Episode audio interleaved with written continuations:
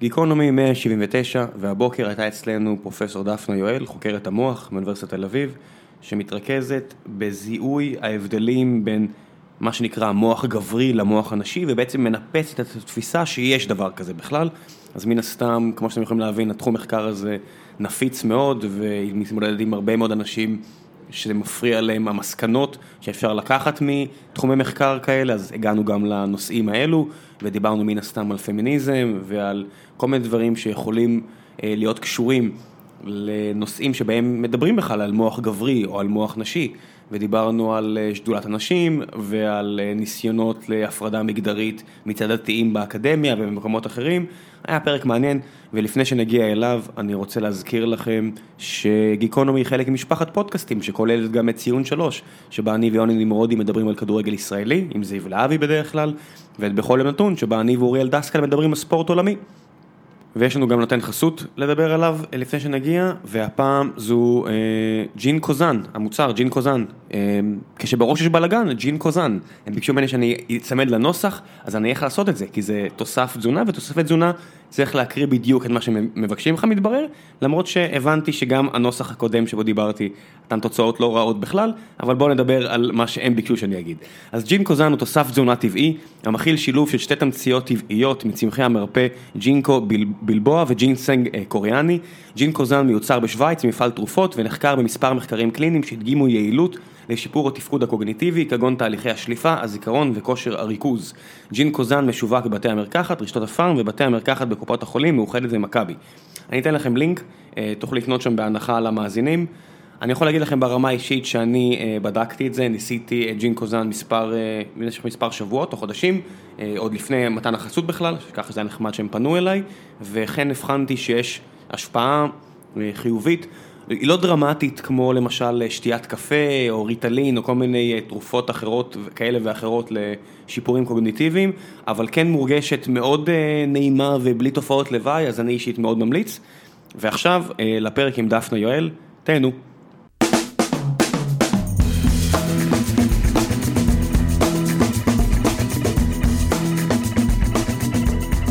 גיקונומי פרק 179, איתי הבוקר נמצאת פרופסור דפנה יואל, בוקר טוב דפנה, מה העניינים? בוקר טוב.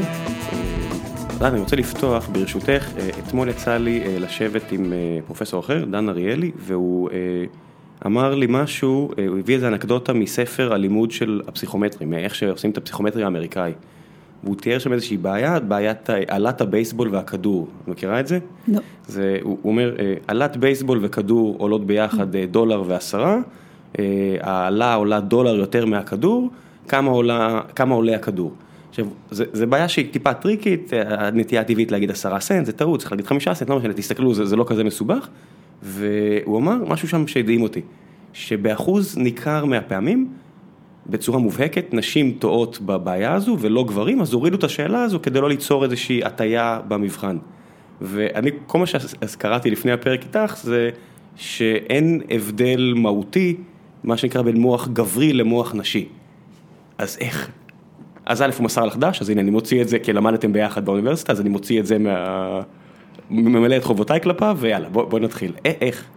אוקיי, אז זו שאלה טובה, אפשר אחרי זה לחזור לנושא של מבחנים באמת, אבל מה שאני מראה ומוצאת, שזה בדומה למה שאחרים מוצאים, זה שיש המון הבדלים בין גברים ונשים ברמת הקבוצה.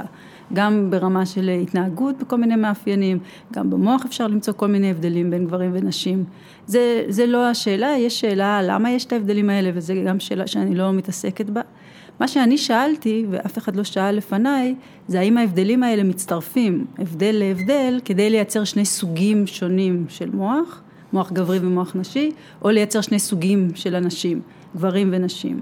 ומה שאנחנו מצאנו במחקר שלנו זה שלא, זאת אומרת יש הבדלים ברמת הקבוצה, אבל הם לא מתבטאים ברמת הפרט, כי כל אחד מאיתנו יש לו גם מאפיינים גבריים וגם מאפיינים נשיים. עכשיו למה בכלל שמישהו מראש יחשוב שזה לא קורה ככה, שאנחנו לא פסיפס אלא שאנחנו שני סוגים, זה בגלל האפקטים של המין בגניטליה, במערכת הרבייה. במערכת הרבייה יש הבדלים והם מסתכמים לשני סוגים, זאת אומרת כמעט כל האנשים, בערך 99 אחוז, הם או שיש להם מערכת רבייה זכרית או שיש להם מערכת רבייה נקבית. שמה זה אומר? זה אומר שיש להם או רק איברים זכריים ואין להם איברים נקביים או ההפך. ולכן כשאנחנו שומעים על הבדלי מין במערכות אחרות, נגיד בהתנהגות או במוח, אנחנו מניחים באופן סמוי, לא בצורה מפורשת, שגם שם קורה אותו דבר. זאת אומרת שההבדלים האלה מצטרפים, הבדל ועוד הבדל ועוד הבדל, ליצור שתי מערכות, כמו במערכת הרבייה. אבל בהתנהגות, במוח, ואולי גם במערכות אחרות, זה לא מה שקורה. אלא זה שלמשל נגיד אתה יותר אוהב, אתה אוהב כדורגל, שזה מאפיין של גברים יותר משל נשים בתרבות אה, שלנו, זה לא אומר שיש לך עוד מאפיינים גבריים. יכול להיות שבדברים אחרים דווקא יש לך מאפיינים נשיים. Mm-hmm. לעומת זאת במערכת הרבייה שלך רוב הסיכויים שאם יש לך פרוסטטה אז גם יש לך שק אשכים ולא אה, נרתיק. בעצם ההסתברות לזה נגיד שואפת ל-100% למעט מקרים מאוד מאוד חריגים ואת אומרת אם יש לך סט של תכונות גבריות זה לא אומר שבהכרח יהיה לך סט של תכונות אחרות שהן כביכול גבריות שמושפעות מחלקים כאלה או אחרים במוח. אפילו אני אשאר במילה סט, זאת אומרת הסט של התכונות הגבריות הוא מופיע רק ברמת הקבוצה, הוא לא מופיע ברמת הפרטים, זה מאוד נדיר לפגוש בן אדם שיש לו רק סט של תכונות גבריות בלי תכונות נשיות או ההפך רק תכונות נשיות בלי תכונות גבריות. לעומת זאת במערכת הרבייה תמיד, כמעט תמיד אנחנו מגיעים עם או סט כזה או סט כזה. אוקיי, מה שאת מכנה אותו עכשיו אה, תכונות וכחוקרת מוח. זה בעצם, אמ, את ממש מתייחסת לאזורים ספציפיים במוח, שיש שם למשל יותר חומר אפור אצל נשים לעומת גברים, יותר מה אצל גברים לעומת נשים, מה זה אותם אה, סט של תכונות שאת מדברת עליהן? אוקיי, okay, אז באמת תלוי מה חוקרים, אז אנחנו גם הסתכלנו על נפח של אזורים במוח, ובדקנו הרבה מאוד אזורים במוח, ולקחנו שמונה או תשעה, תלוי, ב, או עשרה, תלוי ב, אה, בסט הנתונים, אה, נגיד עשרה אזורים שבהם יש את ההבדלים הכי גדולים בין נשים וגברים. אזור מסוים נגיד יהיה יותר גדול אצל נשים בממוצע מאשר אצל גברים, אזור אחר יהיה יותר גדול אצל גברים מאשר אצל נשים בממוצע. ואז על כל אזור כזה הגדרנו מה הגברי ומה הנשי בו, מה הזכרי ומה הנקבי. אז נגיד אם יש אזור שהוא יותר גדול אצל נשים, אז החלק העליון של ההתפלגות זה המאפיין, נקרא לו הנקבי, והחלק הנמוך יהיה הזכרי. ואז אצל כל בן אדם בדקנו האם האזור הזה במוח שלו הוא בצורה הזכרית או הנקבית. עד כמה זה מובהק? למשל אזור אה, נקרא לו A. אזור A אה, אצל, בצורה מובהקת אצל נשים יותר גדול מאשר אצל, אצל אזור גברים, אז זה נקרא לו אזור נשי. עד כמה אבל המובהקות הזאת גדולה? אז אנחנו, צריך להפריד בין מובהקות למשמעות. בגלל שאנחנו עובדים בדאטה סט מאוד מאוד גדולים, שיכול להיות גם של אלף או יותר אה, נבדקים, אז גם הבדלים מאוד קטנים בין ממוצעים, הם יוצאים מובהקים מבחינה סטטיסטית. השאלה מה הגודל של, ה, מה הגודל של ההבדל. אז אנחנו לקחנו את ההבדלים הכי גדולים, נגיד במוח זה יכול להיות הבדלים של אה, חצי סטיית תקן, הבדל בין הממוצעים ויותר, תלוי עוד פעם בסוג נתונים, לפעמים זה אפילו מגיע לסטיית תקן אחת, ההבדל בין הממוצעים, זה הבדלים יחסית גדולים. זה אומר שיש חפיפה בין ההתפלגויות ובמוח האנושי אנחנו לא מכירים אזור שאין חפיפה בין ההתפלגויות של גברים ונשים ושוב בסוגריים זה עוד הבדל מהגניטליה או ממערכת הרבייה ששם יש חפיפה הרבה הרבה יותר קטנה. אוקיי, אני רוצה לשאול שאלה טיפה פרובוקטיבית פה, אה, שחשבתי עליה כשקראתי את זה. הרבה אה, מבדקים פסיכולוגיים, נגיד כל הקיינמנים של העולם הזה, תמיד בודקים את זה על סטודנטים, תואר ראשון, באוניברסיטאות העילית שבהם הם מלמדים. אה, שאתם חוקרי מוח עושים את המבדקים האלה, יכול להיות שאתם מפספסים משהו כזה שאתם בודקים למשל רק אנשים מאזור מסוים בעולם ולא אה, גברים לעומת נשים באפריקה המערבית או בהודו או בסין? אז שאלה מצוינת, אז אנחנו עכשיו עשינו מחקר שהשתמשנו בנתונים שמגיעים מהרבה מקומות מהעולם, אז יש לנו גם מתל אביב, גם מבייג'ין אה, וגם מבוסטון למשל, וכן הבדלים בין גברים ונשים הם שונים בארצות שונות. אז אחד הדברים שאנחנו ראינו עכשיו זה שגם אם באזור מסוים אתה יכול להבחין במידה מסוימת של דיוק בין גברים ונשים, ההבחנה הזאת היא לא תקפה לאזורים אחרים, זאת אומרת באזורים אחרים בעולם ההבדלים בין גברים ונשים יהיו אחרים. אז בעצם כמה אלפי שנים או עשרות אלפי שנים של אבולוציה שבני אדם נמצאים באזורים שונים בעולם יצרו את ההבדלים האלה? אה, זאת אפשרות אחת, אבל אז אתה מניח כאילו ההבדלים שאנחנו מוצאים בין גברים ונשים הם פרי דיטרמד, הם קבועים איכשהו מראש, אבל זה מאוד יכול להיות שאנשים שחיים בסביבות שונות, יש ביניהם הבדלים שונים. ובחולדות אנחנו רואים את זה, זאת אומרת בחולדות איזה הבדל תראה בין זכרים ונקבות, זה תלוי בתנאי הסביבה שלהם. אם תיקח חולדות שנגיד עברו, או חיות בסביבה יותר מלחיצה, מול חולדות שחיות בסביבה יותר רגועה, אז לא יהיה ביניהם את אותם הבדלי מין. אז לכן אין סיבה להניח שזה משהו שקשור לאבולוציה שלנו, זה בהחלט יכול להיות שאנשים שחיים בישראל ונטועים בתנאי לחץ שונים, נגיד מאנשים שחיים בבוסטון, מראים הבדלי מין אחרים. ושוב צריך לזכור שזה ברמת הקבוצה.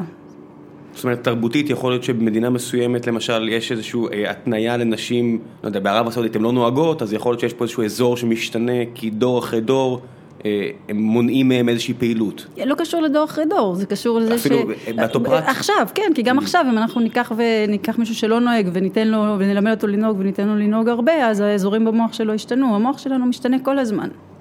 עד כמה, את יודעת, אני, אני, בדיוק לפני שבוע היה פה פרופסור אבשלום אליצור ודיברנו על המוח הגמיש של נורמן דויטש וכשדיברתי על הספר הזה, זה ספר ששינה מאוד את התפיסה שלי, אז הוא אומר כמה המוח הוא אלסטי ובר שינוי במהלך חיינו, אבל אז שקראתי עוד על הספר הזה, ראיתי שיש הר של אנשים שערומים, את יודעת, אחד על השני שאומרים לא זה לא, שחלוקים, זה לא עובדה, יש הרבה דברים שזה מצחיק, אתה מתעסקת במדע מאוד הארדקור ועדיין אנחנו לא, אין הסכמה עליו. אז עוד פעם, המוח כל הזמן משתנה, תלוי באיזה רזולוציה אתה מסתכל על המוח. המוח כל הזמן משתנה, אם אתה תזכור משהו מהשיחה בינינו בעוד שבוע, סימן שהמוח שלך השתנה, אחרת לא היית זוכר. האם אנחנו יכולים למדוד את השינוי בעקבות השיחה בינינו? לא בטוח שבכלים של היום אנחנו יכולים. אז המוח משתנה כל הזמן, אה, משתנים גם דברים מאוד מאוד קטנים, ש, אה, שצריך מיקרוסקופ בשביל לראות אותם, אבל גם דברים אה, יחסית גדולים, גם גודל של אזור משתנה, אזורים ש... איזה אזור יופעל או כמה יופעל, דברים שמשתנים. אז המוח משתנה כל הזמן, וזה אחד הדברים שחשוב לזכור, איך הוא משתנה, גם תלוי במין שלנו, וגם תלוי בעוד הרבה מאוד דברים אחרים. אנחנו עכשיו עשינו איזשהו מחקר שהוא מאוד עוד ראשוני, אבל אנחנו רואים שגם האופן שבו אזורים במוח משתנים, גם במקומות שיש הבדלים בין המינים, עדיין כל אחד הוא פסיפס של מאפיינים. זאת אומרת, יש אזורים במוח שלך שהשתנו כמו מה שמאפיין גברים, ואזורים אחרים השתנו כמו מה שמאפיין נשים. זאת אומרת, בכל דבר אנחנו רואים את הפסיפסיות הזאת, ומה שצריך לזכור זה שהמוח הוא משהו שמושפע מהמון המון גורמים. אחד מהם הוא המין שלנו. האם זה קשור אה, להורמונים ולכרומוזומים, או שזה קשור לפעמים למגדר שלנו, אנחנו לא יכולים לדעת את זה, בטח לא בבני אדם. שוב, אם זה קשור לזה שנתנו לך קוביות לשחק איתם, או כדורגל או בובה. אולי אפילו בחירה שאת עושה, אם זה עניין הורמונלי, הרי הורמונים אפשר לווסת בצורה מוגבלת. זאת אומרת, אם תעשה יותר ספורט, אז יהיה לך יותר הורמון מסוג כזה או אחר, תחיה חיים פחות לחוצים, יש אה, תזונה, יש הרבה, יש הרבה דרכים לווסת הרי הורמונים היום, שלא לדבר על אה, אמצעים כימיים. אז זה לא, לא רק זה, אלא שחוקרת מעניינת מאוד בשם שרי וננדרס מארצות הברית, מראה שהתנהגויות מגדריות משפיעות על רמות הורמונים. זאת אומרת, האופן שבו אנחנו אה, קובעים מה, מה אופייני לנשים, או מה, איך נשים צריכות להתנהג ואיך גברים צריכים להתנהג, זה משהו שגם משפיע על רמות ההורמונים שלנו.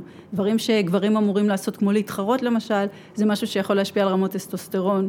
דברים שנשים אמורות אה, לעשות, כמו להתנהג באופן יותר כנוע, שוב, זה גם ישפיע, רק באופן אחר. אז חלק מההורמונים וההבדלים ברמות הורמונים בין גברים ונשים שאנחנו רואים, ייתכן שחלקם הם תוצאה של המגדר. זאת אומרת, אנחנו תמיד חושבים על המגדר כתוצאה של המין, אבל המגדר גם משפיע על המין. אני חושב שכמעט כולם היום, לא יודע, כל מי שנחשף לילדים או חושב על זה בעצמו, אני חושב שכולם מבינים שזה שילוב של השניים, לא? יש שם, אתה יודע, בברור יש נטיות כאלה ואחרות, מצד שני גם ברור שיש הסללות, לא? זה עדיין שאלות פתוחות? אז אני אגיד ככה, אני חושבת שבכלל אין ספק שהחברה והתרבות והאופן שבו אנחנו מבנים מה זה להיות בן ומה זה להיות בת, משפיע על איך אנחנו כבנים ובנות. אני חושבת שמה שפחות יש לנו עדויות לגביו, זה האם בכלל משהו באיך אנחנו נולדים במובן של המין שלנו. כי ברור שתינוקות יש ביניהם הבדלים אינדיבידואליים. בטח, בין כל שני אנשים, זה לא משנה אם זה גם בן ובן. ברור, בדיוק. אז השאלה כמה המין הוא קובע את ה... אה, איזה אנשים נהיה, איזה בנים ובנות נהיה, אני חושבת שעל זה יש פחות עדויות מאשר זה שהתרבות משפיעה. אבל אני, מה שאנחנו מוצאים, ואנחנו מוצאים את זה גם בחולדות, ששם יש הרבה פחות משמעות לתרבות וכן הלאה, ולהבניות החברתיות של מה זה להיות זכר ונקבה, אה, ואני חושבת שזה חשוב. מה שאנחנו רואים גם בחולדות, זה שאיך המין משפיע על המוח שלהם, אפילו בעוברות, תלוי בעוד גורמים. ויכול להיות הפוך בתנאים שונים, זאת אומרת אתה לוקח אה, זכרים ונקבות שנולדו לאימא שגדלה, שהייתה בהיריון בתנאים רגילים, בחולדות, ולאימא שגדלה, שהייתה בהיריון בתנאים של לחץ, ואתה יכול לראות היפוכים בהבדלי המין בבגרות שלהם. זאת אומרת, גם כשאנחנו מסתכלים על ההשפעות של המין בבעלי חיים נקיות מהשפעות של מגדר, נקיות מהשפעות של חברה ותרבות, גם שם אנחנו רואים שאיך המין משפיע על המוח יכול להיות הפוך בתנאים מסוימים. ולמה זה חשוב? כי זה מה שיוצר את הפסיפסיות. זאת אומרת, העובדה שכל אחד מאיתנו הוא פסיפס של מאפיינים נשיים וגבריים, או זכריים ונקביים, זה לא נובע רק מהתרבות, זה נובע גם, זה אחת התכונות של המין, והיא מאוד שונה באיך, או המין מאוד שונה באיך הוא משפיע על המוח, מאשר באיך הוא משפיע על מערכת הרבייה. רק שאנחנו מביאים את הדימוי הזה של מערכת הרבייה, ודרך המשקפיים האלה מסתכלים על כל דבר אחר, אבל זה פשוט טעות. זו טעות קונספטואלית שלנו. כן, למרות שזה נורא מזמין, את יודעת, אני אה, כל החיים שלי עם כלבים, עבדתי אפילו בצבא עם כלבים, ועכשיו יש לנו בבית אה, כלב וכלבה קטנים, לא, לא הכלבים הגדולים שהיו לי בדרך כלל בכל חיי, והשינוי התנהגותי שלהם, הכלבה הנקבה כל כך מתנהגת סטריאוטיפית כמו אה, כלבה נקבה נגיד, ברוב המקרים, והכלב הזכר הוא כל כך כלב זכר, בצורה בוטה, ואני אומר, אף אחד לא הסליל אותם לכיוון הזה, הרי זה, הם פשוט ככה. והנטייה הטבעית היא להגיד, טוב, זה בת, זה בן, סבבה, כמו שציפינו, מה שנקרא. נכון, זה מאוד מעניין גם עכשיו עם כל, ה, כל הרבנים שמדברים על המהות הגברית והמהות הנשית, הרי אם זה, זה היה... זה בכלל, אה, זה אפשר, תכף ניכנס לזה, אבל יש, ברור לשנינו ששם יש אינטרסים אחרים לגמרי מאשר נכון, הבחנה נטו. אבל לפני האינטרסים אני רוצה להגיד שאם בני אדם היו כמו כלבים, או כמו בעלי החיים אחרים שההתנהגות שלהם יותר סטריאוטיפית, אה, גם בהקשר של זכרי ונגבי וגם בכלל יותר סטריאוטיפית, אז אה, לא... צפויה. צפויה, כן, כן, אה, ובהרבה מובנים קבועה מראש, למרות שגם שם יש אלמנטים של למידה, אבל אם זה היה נכון בבני אדם, אז אפשר היה לשאול, אם זה ככה, אז בשביל מה אתם טורחים כל כך להסליל אותנו ולכוון אותנו ולהגיד לנו איך להתנהג? זאת אומרת, אם בנים הם בנים ובנות הם בנות, אז לא צריך להגיד לבן אל תבכה כמו בת. הוא למה, פשוט לא יבכה כמו בת. הוא פשוט לא יבכה כמו בת, בדיוק. אז כן. אפשר להגיד, חוץ מכל מה שאנחנו יודעים על בני אדם וכמה ההתנהגות שלנו היא מאוד רחוקה מדברים שאנחנו, שמולדים וכמה תינוקות שגדלו לא בחברה של בני אדם לא מסוגלים בכלל אחרי זה לחזור באופן מלא לתרבות ולהשלים דברים. ושוב אני אומרת, זה גם נכון על קופים, יש המון אלמנטים של למידה וזה ברור. אני אומרת, אם זה היה נכון, אם באופן מהותי כל כך היינו שונים וכל כך היינו אמורים להתפתח באופן שונה, אז שחררו. בשביל מה צריך את כל התרבות שתעשה כן. את זה? תנו לנו פשוט, ואנחנו נגדל, בנות ובנים. באופן כללי זה לא, זה לא קונסיסטנטי, את רואה למשל אנשי דת בכל העולם, אה, אני לא יודע לגבי איסלאמים, אבל נגיד נוצרים ויהודים, יש כל מיני אה, מחנות כאלה לחינוך מחדש של אה, גייז וגברים או נשים. כי הנקודת מוצא שלהם היא שזה לא מולד, וזו סטייה כלשהי שנוצרה, אז אפשר לתקן אותה. ושזה מגיע לגברים ונשים, זה מאוד מולד, ואל תיגעו בזה. יש פה לא, איזשהו... אבל זה, אבל זה כפול, כי אחד, מצד אחד אומרים לנו זה מאוד מולד וככה זה וכך, אז בוא לא נשנה, ומצד שני, אבל כל התרבות שלנו בנויה כדי להסליל אותנו להיות כאלה או כאלה. כן, כן, אני אומר, אין פה, אין, יודעת, לעשות אה, על אה, דברים של אה, רבנים, או באופן כללי אנשי דת אחרים, זה, זה נראה לי קצת, יודעת, לראות בדגים בחבית, כי ברור שזה לא קונסיסטנטי. אין פה, שהם מגיעים לנושא שאת מסתכלת עליו בצורה מדעית, בבירור הם לא, אבל הם אומרים, אנחנו לא. הם אומרים, אנחנו, יש לנו איזשהו סט של חוקים מלפני אלפי שנים, יש איזושהי אמונה שהחוקים האלה ניתנו על ידי אל כזה, אל כזה או אחר, תלוי בדת. It is what it is. ואז יש הרבה קונפליקט של אנשים שמגיעים מתחום מחקרי, אה, ניסויים, אומרים, תראו, אבל זה לא עובד, הם אומרים, אוקיי, נו ו... כן, לא, אבל אני לא מנסה על זה, מה שאני רק מנסה להצביע על זה, זה שאם, שכל, וזה לאו דווקא חייבות רבנים, כן. כל מי שטוען שיש משהו מהותי שונה בין גברים ונשים, או בין בנים ובנות, או בין זכרים ונקבות ובני אדם, כן. אז, אז בדיוק אלה האנשים שבדרך כלל נורא מתאמצים אבל להגיד לנו איך לעשות ואיך להתנהג. מאיפה מגיע כל האמוציות האלה? אם זה מהותי, אז, אז זה פשוט יהיה, לא צריך כן. להתאמץ. גם את הכלב שלך, לא היית צריך ללמד אותו מה, להתנהג להפך, כמו כלב. אני מנסה לא, להפחית את ההתנהגות הזאת שלו, אה, כי מן הסתם היא פחות נעימה לנו, אה, ככה זה. אבל אני אומר, מאיפה מגיע, מגיעים כל האמוציות האלה? כי כשאת יודעת, מאמרים שכתבת, מעוררים אמוציות מינימום, כאילו את מדברת על הסכסוך הערבי-פלסטיני. ראיתי שם איזשהו מאמר ש... ערבי פלסטיני זה פרויד היה אוהב אותך, כן. כן, נכון, לגמרי. אה, אולי, את יודעת, הנה עכשיו אנחנו רואים בסוריה, אה, ערבי ערבי, את צודקת, אבל לגמרי, אה, ערבי ישראלי. ואני רואה מאמרים שכתבת, והכמות התגובות והאמוציות המעורבות, בכל מה שקשור למגדר, הוא עצום. את, את מרגישה את זה גם באקדמיה, בחיי היום-יום שלך? לא, דווקא באקדמיה פחות מרגישים את זה. אנשים שזה המחקר שלהם, בדרך כלל מקבלים יחסית אה, די בקלות את מה שאני אומרת, והאמת שבאופן די מפתיע זה די נכנס למיינסטרים כבר.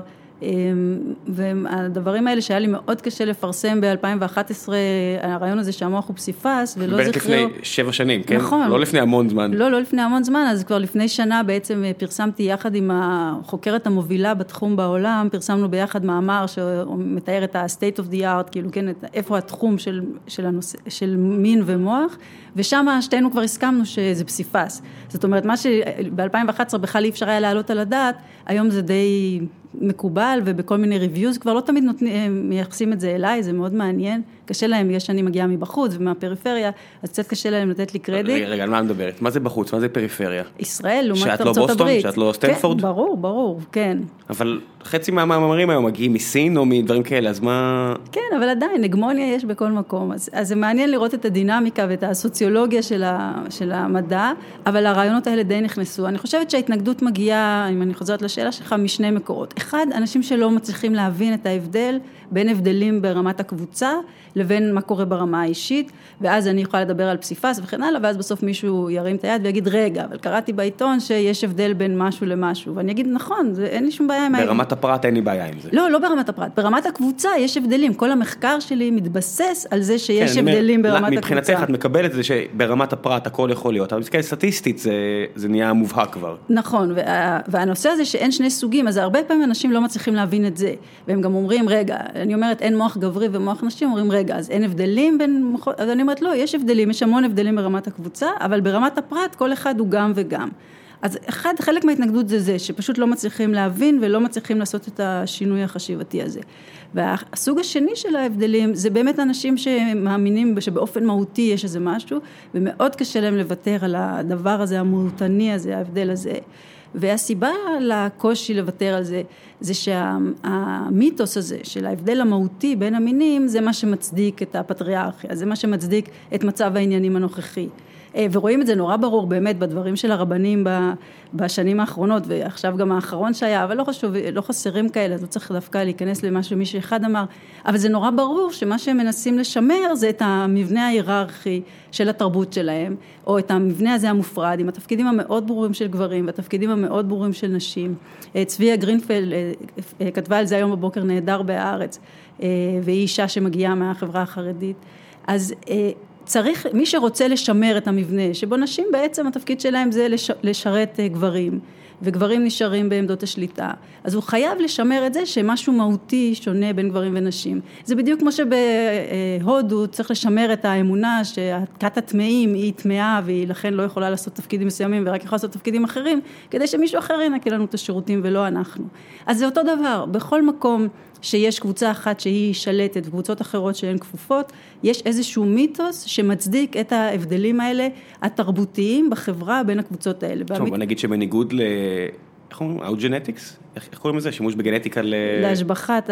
כן, אז כל ה... בניגוד לכל הניסיונות הבאמת נלוזים מהעבר לשימוש בגנטיקה, אם זה למצוא הבדלים במוח בין אנשים שחורים ללבנים וכאלה, אז בין גברים ונשים באמת יש הבדלים. בצפיפות עצם, אני יודע, מסת שריר, כל מיני כאלה. פשוט כשזה מגיע למוח, זה, את יודעת, כל מה שקשור כבר ל... זה כאילו יותר רגיש. ההבדלים בצפיפות העצם, בסדר, כולנו מכירים אותם, סטטיסטית. כן, אבל יש, עבודה, אבל יש עבודה נורא מעניינת של אן פאוסטו סטרלינג, שהיא חוקרת אחרת נהדרת, והיא עשתה עבודה לנושא של צפיפות עצם ושברים בעצמות וכן הלאה, והיא חקרה דווקא גברים חרדים. נו, באמת, זה הכי קלאסי, שהם לא עושים כלום, את יודעת. נכון, ולהם יש הרבה יותר בעיה. בוודאי, מאשר אישה חילונית שזזה ו... ולכן שוב אנחנו רואים שחלק גדול זה התרבות, זאת אומרת, חלק מההבדלים הם הבדלים פיזיולוגיים. כן, סך הכל פוטנציאלים. נכון, אבל חלק מההבדלים תרבותיים, וגם בתרבות שלנו, העובדה שגברים יש להם הרבה יותר מסת שריר מלנשים, זה לא רק הבדל פיזיולוגי בגלל רמות טסטוסטרון, זה גם, בוודאי, אבל זה גם הבדל תרבותי, כי גברים מגיל די צעיר אמורים כבר ללכת ולפמפם שרירים בחדר כושר, ונשים אמורות לעשות ההפך. כן, אנחנו, בסופו של דבר הגנטיקה נותנת לנו איזושהי מקפצה, איזשהו פוטנציאל ל... אם תממש את הפוטנציאל הזה באמצעות תזונה, שינה, פעילות ספורטיבית וכו' וכו', אז כן, ואם לא, אז לא. אז יכול להיות שלמישהו יהיה תקרת זכוכית טיפה יותר גבוהה למסת שריר, אבל אם לא תעשה כלום, לא יהיה כלום. ובאמת, את יודעת, אנשים רוכבים על העניין הזה של פוטנציאל במקומות מסוימים, במקומות מסוימים אחרים, מתעלמים ממנו לגמרי. את יודעת, זה, זה לפעמים, זה, אני אומר, מדהים אותי שעדיין יש את הדיונים האלה, לא משחררים, אבל זה כמו שאת אומרת, זה מגיע ממקום של אה, תבניות חברתיות מאוד נוקשות שאנשים נלחמים עליהן. את, את מרגישה את זה, הרי גם חלק מה... נחשפתי אלייך, ב, חוץ מהמחקר, גם אה, במאבק שלך נגד הפרדה באקדמיה. שאת רואה שגם מנסים להביא את, ה, את התבניות האלה גם למקום שלא היו בו, לכבוש בעצם שטחים חדשים. ככה את מרגישה את זה? אני חושבת שיש מאבק תרבותי מאוד גדול היום בחברה הישראלית על איך ייראה המרחב הציבורי. אני חושבת שחלק מהמאבק הזה הוא תוצר, או תופעה, תוצר לוואי של מאבק שיש בתוך החברה החרדית. החברה החרדית עוברת שינוי מאוד גדול, לא קשור אלינו, לחילונים, זה קשור לחשיפה לאינטרנט. אה, ולעובדה שתכנים מבחוץ היום מגיעים בצורה שהם לא, לא יכולים לשלוט בה. ניסו בכל מיני דרכים וטלפונים כשרים וזה, זה לא עבד. ואני חושבת שיש שם מאבק מאוד גדול לשלוט בציבור שלהם.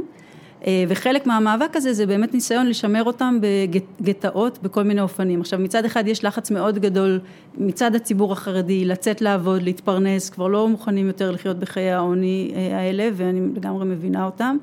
אה, ואז איך, איך משומרים את הסיר, איך מונעים מהסיר לחץ הזה להתפוצץ, ואחת הדרכים שלהם זה לאפשר להם לצאת ללמוד, אבל לעשות את זה בצורה מופרדת. וזה חשוב לציין שההפרדה הזאת היא לא רק מגדרית, היא גם מגזרית. יש מכון לב, שזה מכון שתמיד היו בו לימודים נפרדים לגברים ונשים, אבל לחברה הדתית, וזה לא ש... ושפתחו שם תוכנית לחרדים, פתחו תוכנית נפרדת לחרדים. זאת אומרת, הם מופרדים לא רק במובן של גברים ונשים, אלא הם גם לא רואים אף אחד שהוא לא חרדי. אה, וזה נעשה לגמרי מתוך הרצון הזה לשמור את, ה, אה, את החברה, או, לא, לא את התרבות, אבל לשמור את החברה שלהם, את האנשים שלהם בשליטה. עכשיו, מי זה, ה, מי זה מנסה לשלוט? זה הקבוצה ההגמונית בתוך החרדים. החרדים זה חברה מאוד הטרוגנית ויש שם כל מיני זרמים וכל מיני דעות וכל מיני אנשים שחושבים כל מיני דברים. התרבות החרדית שאנחנו כחילונים כל כך מקדשים אותה זה לא התרבות של החרדים, זה מה שהקבוצה ההגמונית של החרדים מנסה לשמר. ומי שההגמונים אצלנו, זאת אומרת פוליטיקאים, אה, ולא משנה אם זה בנט או ראש הממשלה, הם משתפים פעולה עם ההגמוניה החרדית, כי זה אחרי זה מביא להם חברי כנסת חרדים שמשתפים איתם פעולה, זאת אומרת, יש לנו שני קבוצות של בעלי כוח ובעלי עניין, שיש להם רצון להשאיר את החרדים בבורותם, או בורותם בהקשר של השכלה כללית, לא בורותם בהקשר של ההשכלה אה, כמובן תורנית, ולשמר אותם כאוכלוסייה שמצביעה כגוף אחד אה, לאנשים שלהם, כי זה משרת את בעלי הכוח.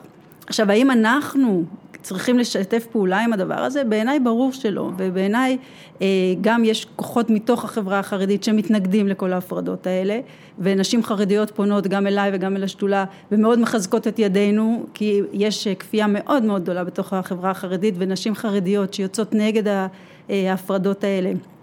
אה, הן מוקעות, הן מקבלות הרבה איומים, אה, גם כמובן עליהן ועל מי הם יוכלו להתחתן, אבל זה לא רק נגמר בהם, זה גם האחיות והאחים שלהם וכן הלאה, אז יש הרבה מאוד כפייה. יש הרבה מאוד גורמים שהם לא חלק מאותה צמרת של אה, רבנים ששלטת בזרמים השונים, אם זה החבר'ה של קרן הון סיכון א', שהתווכח איתם הרבה על, על העניין הזה, או כל מיני אנשים, נשים שהן אפילו דתיות לייט, וכשכתבתי על הנושא הזה היה איזשהו כנס בירושלים, שאמרתי שאם זה היה תלוי בי, אני הייתי מחרים אותו, שבגלל שהוא בהפרדה, ואני אומר, אם אשתי לא יכולה לבוא לשבת לידי, אם היא רוצה להגיע שם, היא רוצה לשבת לידי, היא לא יכולה, אז אני מחרים את הכנס הזה. והיה הרבה, חטפתי קצת על הראש, על, על, על מה שכתבתי שם, כי אמרו שאני לא רואה את כל התמונה הגדולה, אמרתי, אז בואו, תספרו לי מה אני מפספס, ואני רוצה להגיד לך מה, מה, מה, מה הטענות שהיו, ואני אשמח אם תתייחסי אליהן. אז היה שם אה, מישהי שהיא לא חרדית, היא דתייה לייט מה שנקרא, אה, לפי דעתי דוקטורנטית לביולוגיה בבן גוריון, והסבירה לי שקשה להם במרחב הגברי, שכמו שאני קטעתי אותך עכשיו, אז הרבה גברים מתנהגים באגרסיביות ככה, ולא נעים לה, וזה מפריע לה, והיא רוצה סביבה בטוחה, שהיא יכולה אה, ללמוד וללמד, הרחק מאנשים שמתנהגים הרבה פעמים כמוני, שזה לא הכי נחמד. אז זו טענה א', טענה ב' הייתה אה, של החבר'ה מא', שאמרו, תקשיב, זה תהליכים שהם קורים, אנחנו נעזור להם לקרות, ואל תבקש אפס לאחד. בואו תעשה את זה הדרגתי, דבר ראשון נחשוף אותם ל... ל, ל, ל במקרה הזה זה היה איזשהו כנס של יזמות, הייטק, לא, לא משנה מה זה היה, וברגע שהם יהיו כבר שמה, אז נעשה עוד שלב אחרי זה קדימה. אבל אמרתי, זה נראה לי מוזר, אבל תכף אני אענה לך. אז אני אתן לך לענות ואני לא רוצה להמשיך, אז בואי תמשיכי על זה. אז אני אגיד שני דברים. אחד, על העניין הזה שחברה שיש בה גם גברים וגם נשים, גברים מתנהגים בצורה שלא מאפשרת לנשים להתבטא, אז יש איזה, זה, זה בוודאי חלק מה... גבר, זה להיות דומיננטי, כי זה ההגדרה של גבר, ולהיות אישה זה להיות כפופה. זה להיות פוסט, זה לא להיות גבר. לא, לא. אני חושב שהיום אנחנו כבר מבינים שזה... לא, אמרתי, להיות גבר זה להיות דומיננטי, זה כל הרעיון של ג'ודית באטלר, כן. שמגדר זה performance, אז איזה performance זה? להיות גבר זה performance של מישהו דומיננטי, ו performance של אישה זה performance של מישהי שהיא כפופה. כן. כן, ולמשל באמת בשלטי הצניעות, אה, שנדמה לי שחילקו באונו, בדבר הזה שהן היו צריכות לחתום עליו, אז מה שהיה כתוב זה שהצניעות לא מסתכמת בסנטימטרים של בד, אלא היא גם להיות שקטה, לא להתווכח, ואתה בדיוק רואה את זה. מה, מה זה צניעות? מה זה להיות אישה, לפי הדף הזה שחילקו להם? להיות אישה זה להיות כפופה, להיות שקטה וצייתנית ולא להפריע למרות של הגבר. אה, ולכן זה באמת כל כך אה, בעייתי, ושלא ינסו למכור לנו את הרעיון הזה של אה, נפרדים עכשווים. ועכשיו לגבי הדבר השני. יש באמת טענה, ואף אחד מאיתנו לא יכול לחזות את העתיד, ויש טענה שאומרת, תנו להם בקצב שלהם, תבואו לקראתם, הם צריכים הפרדה, אז תנו להם הפרדה, הם עוברים שם שינוי ואל תקלקלו את זה, ואם אתם תבואו עם התביעות שלכם, אז באמת תעצרו את זה ויהיה קטסטרופה. יכול להיות שזה נכון, אבל את העתיד אנחנו לא יכולים לחזות, אבל על העבר אנחנו יכולים להסתכל. ואנחנו כבר כמה שנים בתוך השינוי הזה, זה לא התחיל אתמול. אה, אם רק ניקח את המל"ג ומה שקורה באקדמיה זה החלטה מלפני חמש או שש שנים שהסדירה באיזשהו אופנים, כי גם קודם היה לימודים בהפרדה, אבל הסדירה והגדילה מאוד את הלימודים בהפרדה. ומראש המל"ג, שהם קבעו את זה, אמרו, זה לא טוב, זה בניגוד לאקדמיה, זה בניגוד לערכי מדינת ישראל, טה-טה-טם, אבל אין ברירה, ולכן נגביל את זה רק לחרדים ורק לתואר ראשון, אה, ואחרי זה זה יאפשר להם להשתלב בתואר שני ובעבודה וכן הלאה. מה בפועל קורה? בפועל יש דרישות, וכבר יש תוכניות לתואר שני בהפרדה, יש דרישות מאוד גדולות לתואר שני בהפרדה, המל"ג כבר פותח פתח שגם יהיה באופן רשמי, יש דרישות מדתיים לא חרדים שהם רוצים גם כן ללמוד בהפרדה, יש אה, בג"ץ, פורום קהלת, שדורש שכל אחד יוכל ללמוד אה, לא בהפרדה, יש הצעת חוק של מדינת ישראל, או של חברי כנסת, אה, לא יודעת אם זה של הממשלה, של חברי כנסת, שרוצים שכל מוסד יוכל לפתוח לימודים בהפרדה לכל מי שרוצה. זאת אומרת, בפועל מה שאנחנו רואים שקורה, זה לא קורה התהליך שהם תיארו לך, שבוא ניתן להם קצת ואז הם ישתלבו בחברה הכללית. לא, מה שקורה זה שהדרישות להפרדה הן רק הולכות וגדלות. ואיזושהי קולגה חרדית שלי אמרה, הנושא, דרישה להפרדה זה מפלצת שלא יודעת שובע. כאילו אם ניקח מהקשר אחר, תשביענו ירעב. ככל שאתה מנסה להשביע יותר את מפלצת ההפרדה, ככה היא נהיית יותר רעבה. והדרישות להפרדה רק הולכות וגדלות. ולא רק הדרישות, גם ההפרדה בפועל. היום יש כבר קורסים של נהיגה מונעת בהפרדה, לא היה לפני זה. יש אה, אה, קורס עכשיו של צוערים שהוא בהפרדה, הוא רק לגברים. אה, יש ספריות ציבוריות שיש שעות נפרדות לבנים ובנות. זאת אומרת שאימא או אבא שרוצים לבוא עם הילדים שלהם, והרבה פעמים יש להם ילדים משני המינים, לא יכולים. יכולים או האבא לבוא עם הבנים או האמא עם הבנות. באמת, ההפרדה רק הולכת ומתרחבת, ולכן בעיניי הרעיון הזה, התזה הזאת, כאילו אם אנחנו קצת נלך לקראתם אז זה יאפשר להם את ההשתלבות, קורה בדיוק ההפך. ככל שאנחנו יותר מוותרים על העקרונות שלנו, והעגלה של החילונים היא לא ריקה, ואחד העקרונות הכי חשובים של הדמוקרטיה זה הנושא של השוויון, שלא מוציאים קבוצה אחת כדי להכניס קבוצה אחרת. אם אנחנו מוותרים על העיקרון הבסיסי הזה, מה שאנחנו רואים זה שהדרישה לוויתור רק הולכת וגדלה. ואני חושבת שאנחנו יכולים לוותר על הרבה דברים. למשל החרדים שלא לומדים לימודי ליבה, צריך להשקיע הרבה כסף בלתת להם מכינות וכן הלאה, זאת אומרת אני בהחלט חושבת שהמדינה צריכה להתאמץ ולשלם מחירים כבדים אה, כדי לאפשר שילוב של חרדים. ביד אחת, ביד שנייה אולי כדאי שכבר יאכפו את לימודי הליבה ולא נהיה עם הבעיה הזאת בגיל 18. אז כן, צריך לשלם מחיר גבוה, אבל המחיר הזה הוא מחירים כל, כלכלי שמשלמים. אי אפשר לשלם בשוויון. ה... אני מבין את העניין של ה-18, כי אתה אומר, אולי עד גיל 18 זה לא... יש זכות להורה להחליט משהו, אבל אחרי 18 לכל בן אדם מגיע זכות לחינוך, שאולי לפני כן המדינה פחות יכולה להתערב. פילוסופית אני יכול להבין... לא, אבל למדינה יש חוק שהם חייבים לימודי ליבה, הם. פשוט לא עושים את החוק. כן, אני, אני, אני מבין, כמו הרבה חוקים בארץ, אף אחד לא אוכף אותם, אני אומר, אבל אני מבין את, ה, את הטיעון הפילוסופי של עד 15-16 עזבו את הילד, כי אני ההורה, אני אחליט, לאחר מכן, אם הוא רוצה, אז שילמד. לא, אז... שזה לא עובד ככה. לא, קודם כל כי יש דברים שאתה לא יכול להשלים אחרי, ו... נורא קשה. רובם לא משלימים, 50% מהגברים החרדים הם נושרים מהלימודים, אפילו שהלימודים הם ברמה יותר נמוכה וכן הלאה, הם נושרים, לא, הם לא, לא זה, מצליחים להשלים תואר ראשון. זה נורא קשה, עובדתית, יש דברים שאם אתה לא לומד אותם בגיל צעיר, הם נורא קשים. ושוב, אני, אני, אני חוזר לפרק של שבוע שעבר עם אבשלום אליצור, סיפרתי על uh, פארדיי, אחד המדענים הגדולים שהאנושות ידעה, ובגלל שהוא הגיע מבית עני, הוא לא למד מתמטיקה, והוא באמת גילה את כל העניין של שדות הכוח והכל, אבל הפער הזה עד גיל 18 שהוא לא למד ולא היה לו את הפריבילגיה של ללמוד כמו הרבה, הוא לא השלים את זה בחייו, הוא לא הצליח. יש הרבה מאוד, אם זה שפות, אם זה מתמטיקה, אה, הרבה מאוד דברים שקשורים להשכלה. אם לא תלמד אותם בגיל 18, אתה תאכל בהמשך, אבל זה יהיה הרבה הרבה יותר קשה. נכון, עכשיו המדינה כן מתערבת לנו בחיים כל הזמן, ולכן המדינה היא לא אוסרת עליך ללמד את הילד שלך עוד דברים, אבל זה בהחלט הגיוני שהמדינה, בגלל זה קוראים לזה לימודי ליבה, יהיה איזה מינימום שכל ילד... אה, זכאי לקבל את הלימודים האלה, לא משנה מה ההורה שלו רוצה, ועל זה אם, אם ההורה רוצה להוסיף עוד וכן הלאה, שיוסיף, אין שום בעיה עם זה. כן, הם מהצד שלהם אומרים שעל אותו משקל, אז בואו, כל מה שאתם מדברים על הדתה, זה בעצם הניסיון של, שלנו, אני עכשיו מייצג אנשים דתיים, בעצם להכניס דברים לליבה, שאחרת אולי אם לא נכניס לך עכשיו דת, אז לאחר מכן יהיה לך יותר קשה כשתהיה יותר ספקן, שאני מבין את הניסיון הזה שלהם. זהו, אבל השאלה הזאת, מי זה ההם האלה? ואני חוזרת חזרה לאיך שהתחלתי, לא, לא, לא, אני חוזרת חזרה, ההם האלה זה הקבוצה ששולטת בחברה החרדית. צריך להבין שכשאנחנו מש... אה, מנסים לשמר את התרבות של האחר, הרבה פעמים התרבות שאנחנו מנסים לשבר זה ההגמוניה של האחר, זה לא באמת אנחנו משקפים את כל הרצונות והצרכים של אנשים, זה כמו שיבוא מישהו מבחוץ ויראה את החברה שלנו ויגיד, אה, אוקיי, זו חברה שגברים יש להם יותר כוח מנשים, אז בוא נשמר את, אז את מי הוא משרת? משרת, הוא לא משרת את הנשים, שאולי הן מנסות דווקא כן להגיע לשוויון זכויות וכן הלאה, אלא הוא משמר את המצב הקיים, מי שולט במצב הקיים, את מי משרת המצב הקיים, את הקבוצה השלטת. אז שוב, כשאנחנו מכבדים את התרבות של האחר, צריך להבין את מי אנחנו מכבדים. אוקיי, okay, אז עכשיו אני רוצה לעבור, יש, יש שני נושאים האלה, נושאים של אה, מאבקים מגדריים, פמיניסטיים, והנושא של המחקר. והייתי רוצה לשאול אותך בשני התחומים האלה, איפה את רואה את ההזדמנויות הגדולות קדימה? גם בתחום המחקרי שלך וגם בתחום אה, הפוליטי שבו את מתעסקת, איפה את רואה את ההזדמנויות קדימה?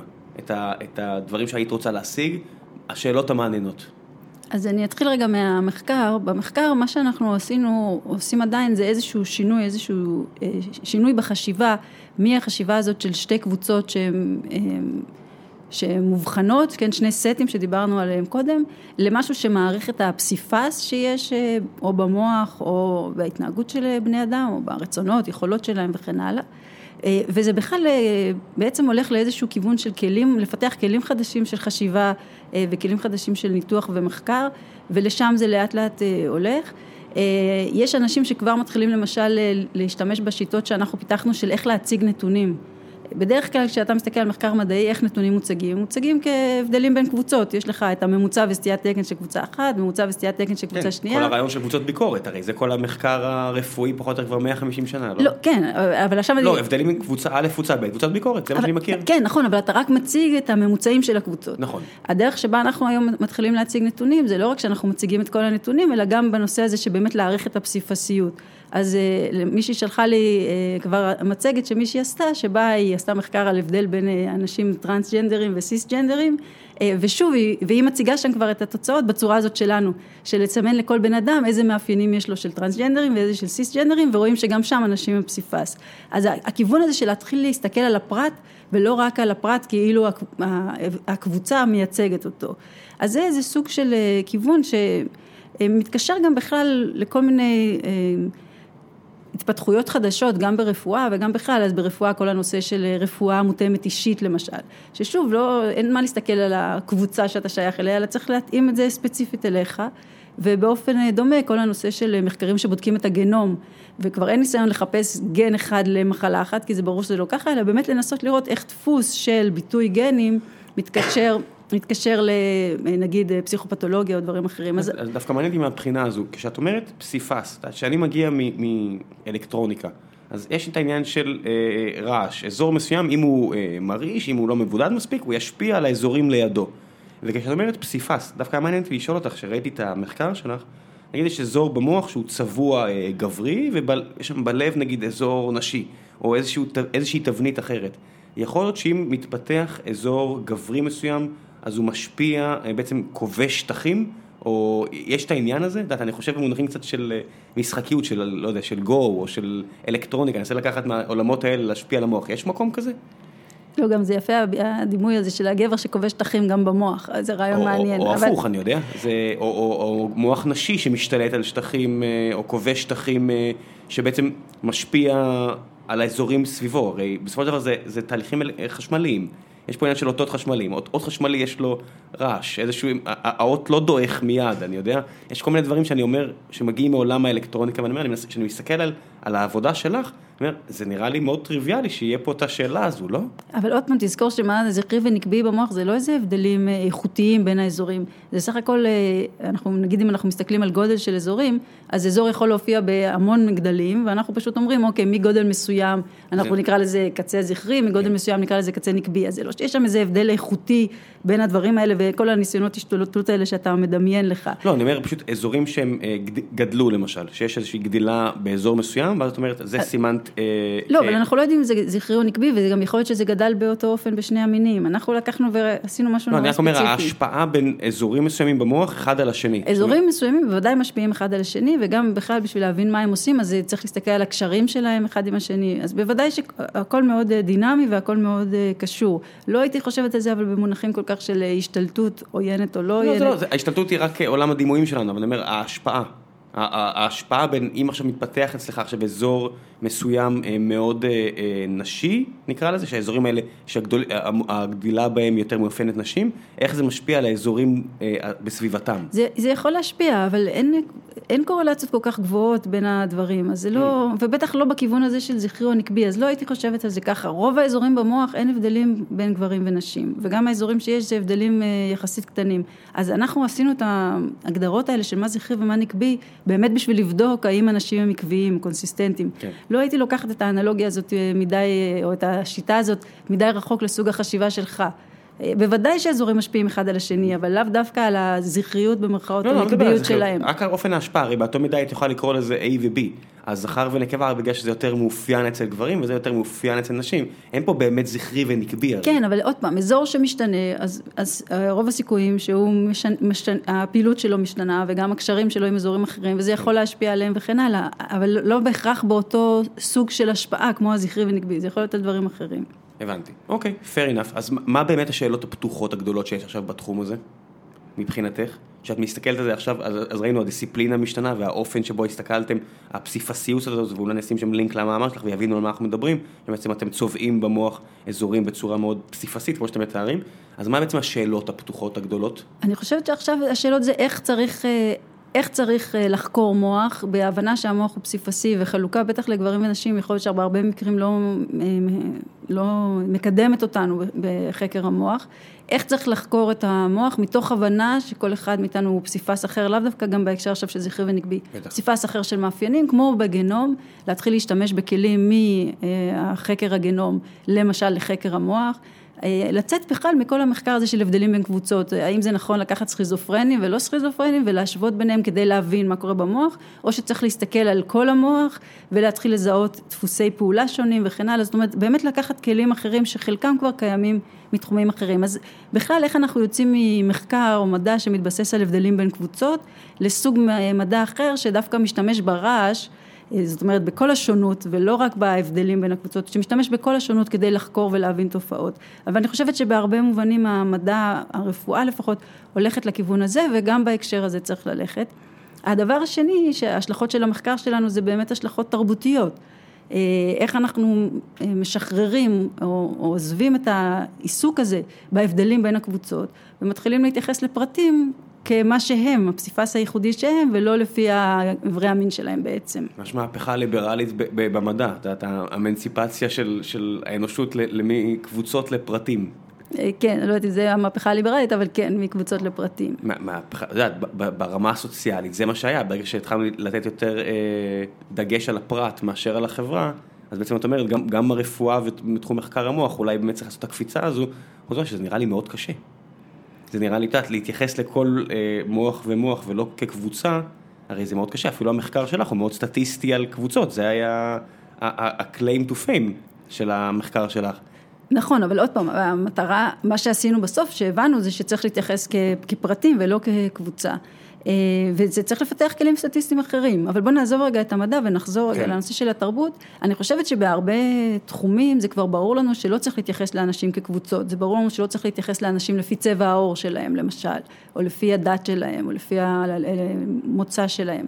אה, בתחום המין אנחנו עדיין חושבים שזה לגיטימי, וזה מאוד בולט היום במדינת ישראל, אנחנו עדיין חושבים שזה לגיטימי להתייחס לאנשים לפי הצורה של אברי הרבייה שלהם, אה, בעוד שזה לא לגיטימי להתייחס אליהם לפי צבע העור שלהם.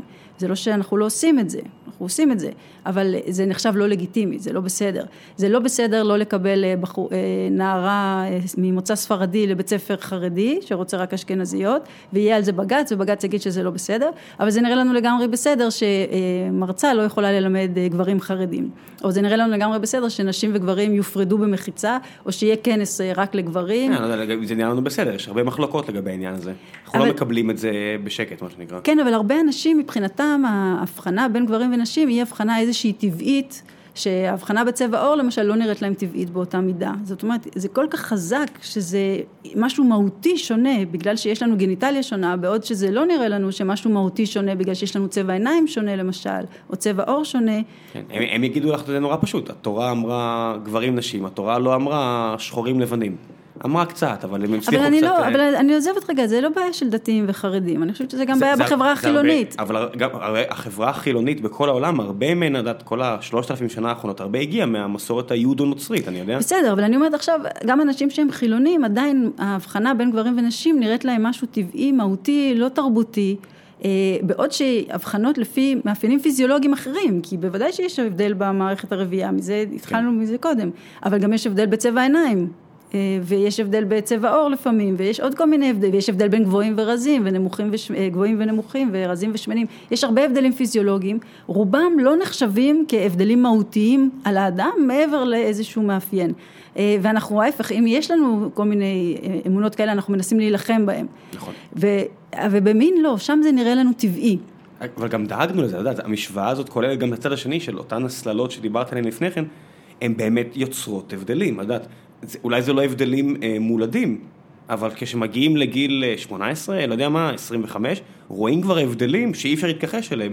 עצם העובדה שאנחנו יצרנו את ההבדלים האלה, לא, לא מסייעת לעובדה שיש הבדלים. בניגוד להבדלים, תקחי אה, את כל האנשים עם צבע עיניים כחול לעומת צבע עיניים כהה יותר, ההבדלים הם לא בולטים כל כך. אולי לא יצרנו אותם, אבל הם לא שם, את מבינה מה אני אומר?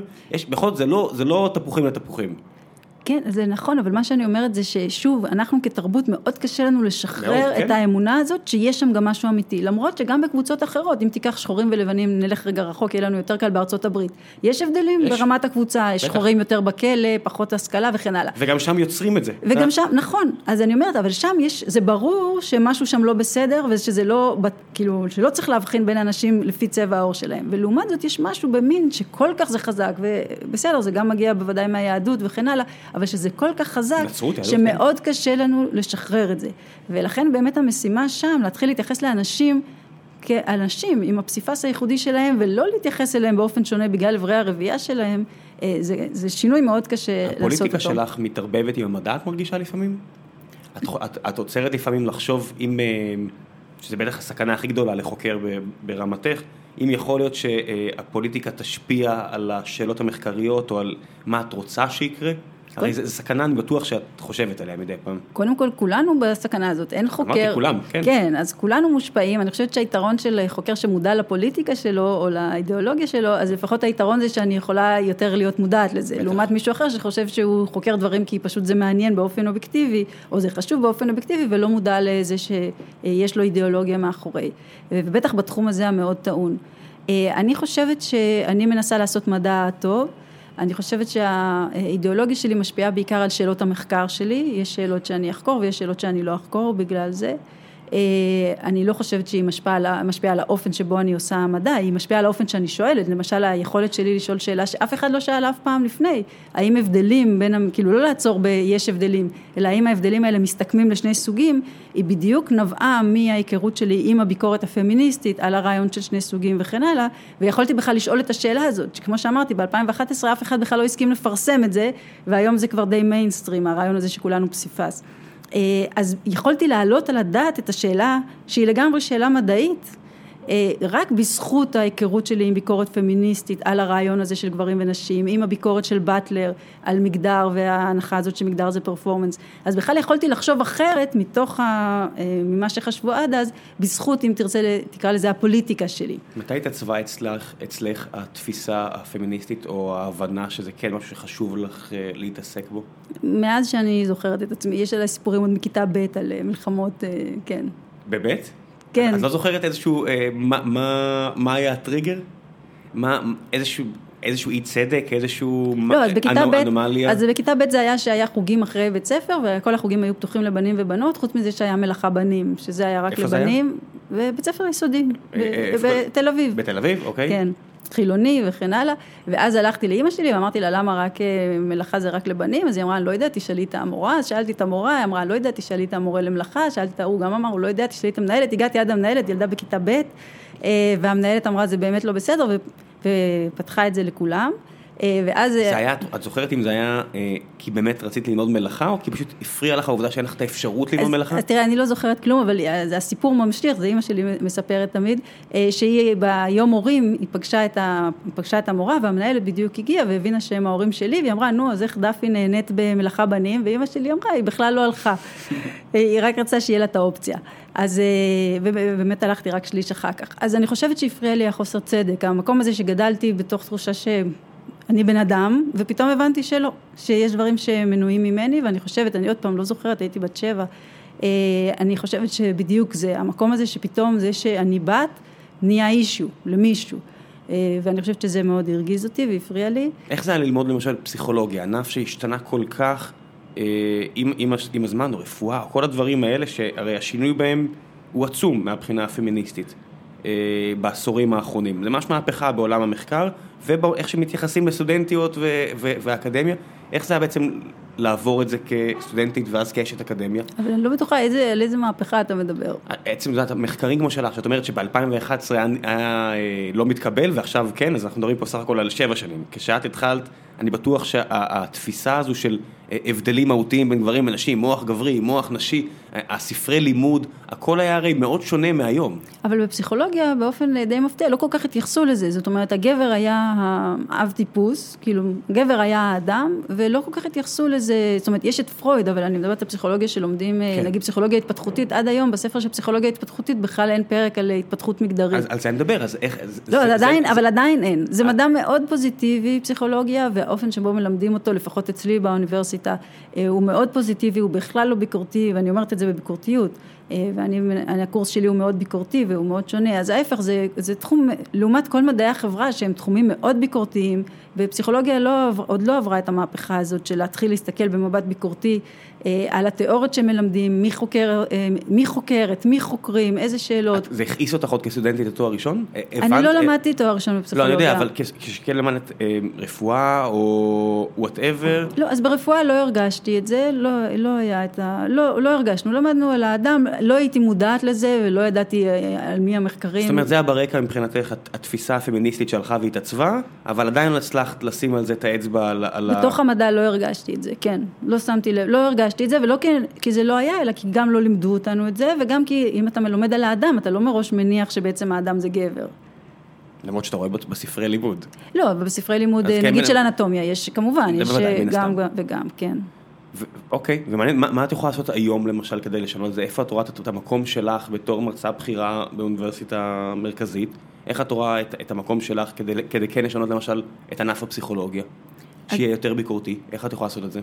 אז גם אני כותבת ומפרסמת, גם אני מלמדת קורס אה, בחוג שלי, בבית ספר לפסיכולוגיה, ש, אה, שמנסה להיות ביקורתי ולהיות אחר. אני שזה מנס... קורס שאת בעצם למד- מלמדת אותו כי גילית שאין אין קורס כזה, אז את לקחת לא, על היה, עצמך. היה קורס כזה, פרופסור אריאלה פרידמן לימדה אותו, אפילו אני למדתי אצלה, אה, ואז שהיא יצאה לפנסיה, אני בעצם אמרת לקחתי ש- את זה על עצמי. כן, שבעצם אמרת שאם לא, זה- לא את, אז אין את הקורס הזה. כן. נכון. כן, זה היה נראה לי מזעזע שלא יהיה, אבל אני חושבת שבאופן כללי הקורס הזה הוא בכלל מלמד חשיבה ביקורתית, ביקורתית מהסוג של אה, מישל פוקו, לא ביקורתי מהסוג שזה לא בסדר מה שעשית, אלא ביקורת, שאני אומרת ביקורת, אני מתכוונת אה, תהליך שאנחנו מנסים לזהות את ההנחות הסמויות שיש מתחת למה שאנחנו אומרים. מה מעצב את התהליך בעצם? מה מעצב או איזה הנחות הם בבסיס למשל, כן. אז ההתפתחות של הבן ושל הבת, אז יש הנחה שיש דבר כזה, ש... אוקיי, אז אה, לזהות את זה, אז אני חושבת שזה משהו שמאוד חסר בפסיכולוגיה, בכל התחומים שלה, אה, ואני לפחות בקורס שלי מנסה לתת את זה. ואיך התלמידים מגיבים? מעניין אותי, יש, את מרגישה התנגדות? יש אנשים שמגיעים בשביל להתווכח איתך? תראה, אני חושבת שאני קצת מפחידה, אז אני חושבת שאנשים, אה, גם באמת? אם הם, אה, כן, אז גם, איך, איך זה, איך את מסבירה את זה? את, יושבת מולי, את לא בדיוק מסתמנת בתור אישה מפחידה, אני, אני מצטער לאכזב. לא, לא, אתה לא מאכזב אותי בכלל, אני שמחה כן. שלא מפחדים ממני, אבל אני חושבת שסטודנטים אולי יותר. מה, אה, המוניטין שיצא לך? לא יודעת, אני, אני יכולה להגיד או שמראש לא באים אלה שרוצים להתווכח איתי, או שאני כל כך משכנעת שהם משתכנעים. אני לא מרגישה שיש עימותים קשים בשיעורים או ויכוחים קשים. אני חושבת שהאופן שבו אני מסבירה את הדברים, בטח שיושבים בקורס של 13 מפגשים, הוא כזה ש, שאנשים משתכנעים. אני זוכרת איזו הרצאה שנתתי במכון וולקני. והיה שם, הגיע איזה ביולוג מבוגר אה, בסוף ההרצאה, הוא ניגש אליי ואמר, תשמעי, כאילו, אני לא יכול להתווכח עם שום דבר שאמרת, זה לגמרי הגיוני, אני פשוט לא יכול להאמין שאת צודקת. וחשבתי שזה מאוד אה, יפה מצידו, היכולת הזאת שלו ל- לראות שברמת המדע אה, מה שהבאתי הוא השתכנע, אבל שבלב שלו הוא לא יכול להאמין שזה נכון. וחשבתי שההפרדה הזאת שלו היא מאוד הייתה בוגרת ומאוד התרשמתי מהיכולת שלו לעשות את ההפרדה. אז אני חושבת שזה קורה להרבה אנשים. בפיזיקאים דתיים, אני חושב שזה עובר עליהם, הדיסוננס הזה בין סט אמונה אחד לבין המדע שלפעמים מתנגש. כן. כל אחד מיישב את זה בדרכו שלו, אבל אה, יש הרבה דברים שמה שאנחנו מאמינים ומה שאנחנו בודקים וחווים הוא שונה, ואני בטוח שגם לך יש דברים כאלה, הרי זה, זה דברים כן, אבל אני אגיד אולי עוד משהו שעכשיו שאתה שואל אותי, אז זה גורם לי לחשוב, אני חושבת שמכיוון שאני לא אומרת שאין הבדלים בין גברים ונשים, אלא ההפך, כל המחקר שלי מתבסס על ההבדלים שיש, שוב, לא משנה מאיזה סיבה, אני חושבת שיותר קל לאנשים אז ללכת איתי, כי אני כן אה, נותנת הכרה בחוויה הזאת שלהם, שהם מסתכלים ורואים גברים ונשים ורואים הבדלים, אני לא אומרת להם זה לא נכון מה שאתם רואים, אלא אני מראה להם איך מתוך הנקודה הזאת שיש הבדלים, איך אפשר ללכת הלאה ולהבין שכל אחד הוא פסיפס, וגם איך מרגע שאתה מבין שכל אחד הוא פסיפס, אתה מבין איך הדעה הזאת שלך שיש גברים ונשים, איך היא משתמרת. כי הרבה פעמים באים אליי אנשים קצת יותר מבוגרים ואומרים, אבל יש לי ילדים, ויש לי בן ובת, והוא כל כך בן והיא כל כך בת. ואם טיפה אתה מדבר איתם, אז אני, מה שאני מאוד מהר מגלה, וגם הם מגלים, זה שמה שהבת עושה כמו בת, מייחסים לזה שהיא בת, ומה שהיא עושה דווקא כמו בן, לא מייחסים, לא אומרים, אה, היא כמו בן, אומרים, טוב, זה כי היא נורא מיוחדת, היא רותי, היא כמו אבא שלה וכן הלאה, ואותו דבר עם הבן. אלא אם כן זה מאוד מאוד אה, מובהק, שוב, אז אומרים, היא טומבוי, נכון, נכון. היא צריכה לעבור איזשהו רף. כדי שפתאום כל סט התכונות שלה יהיה גברי.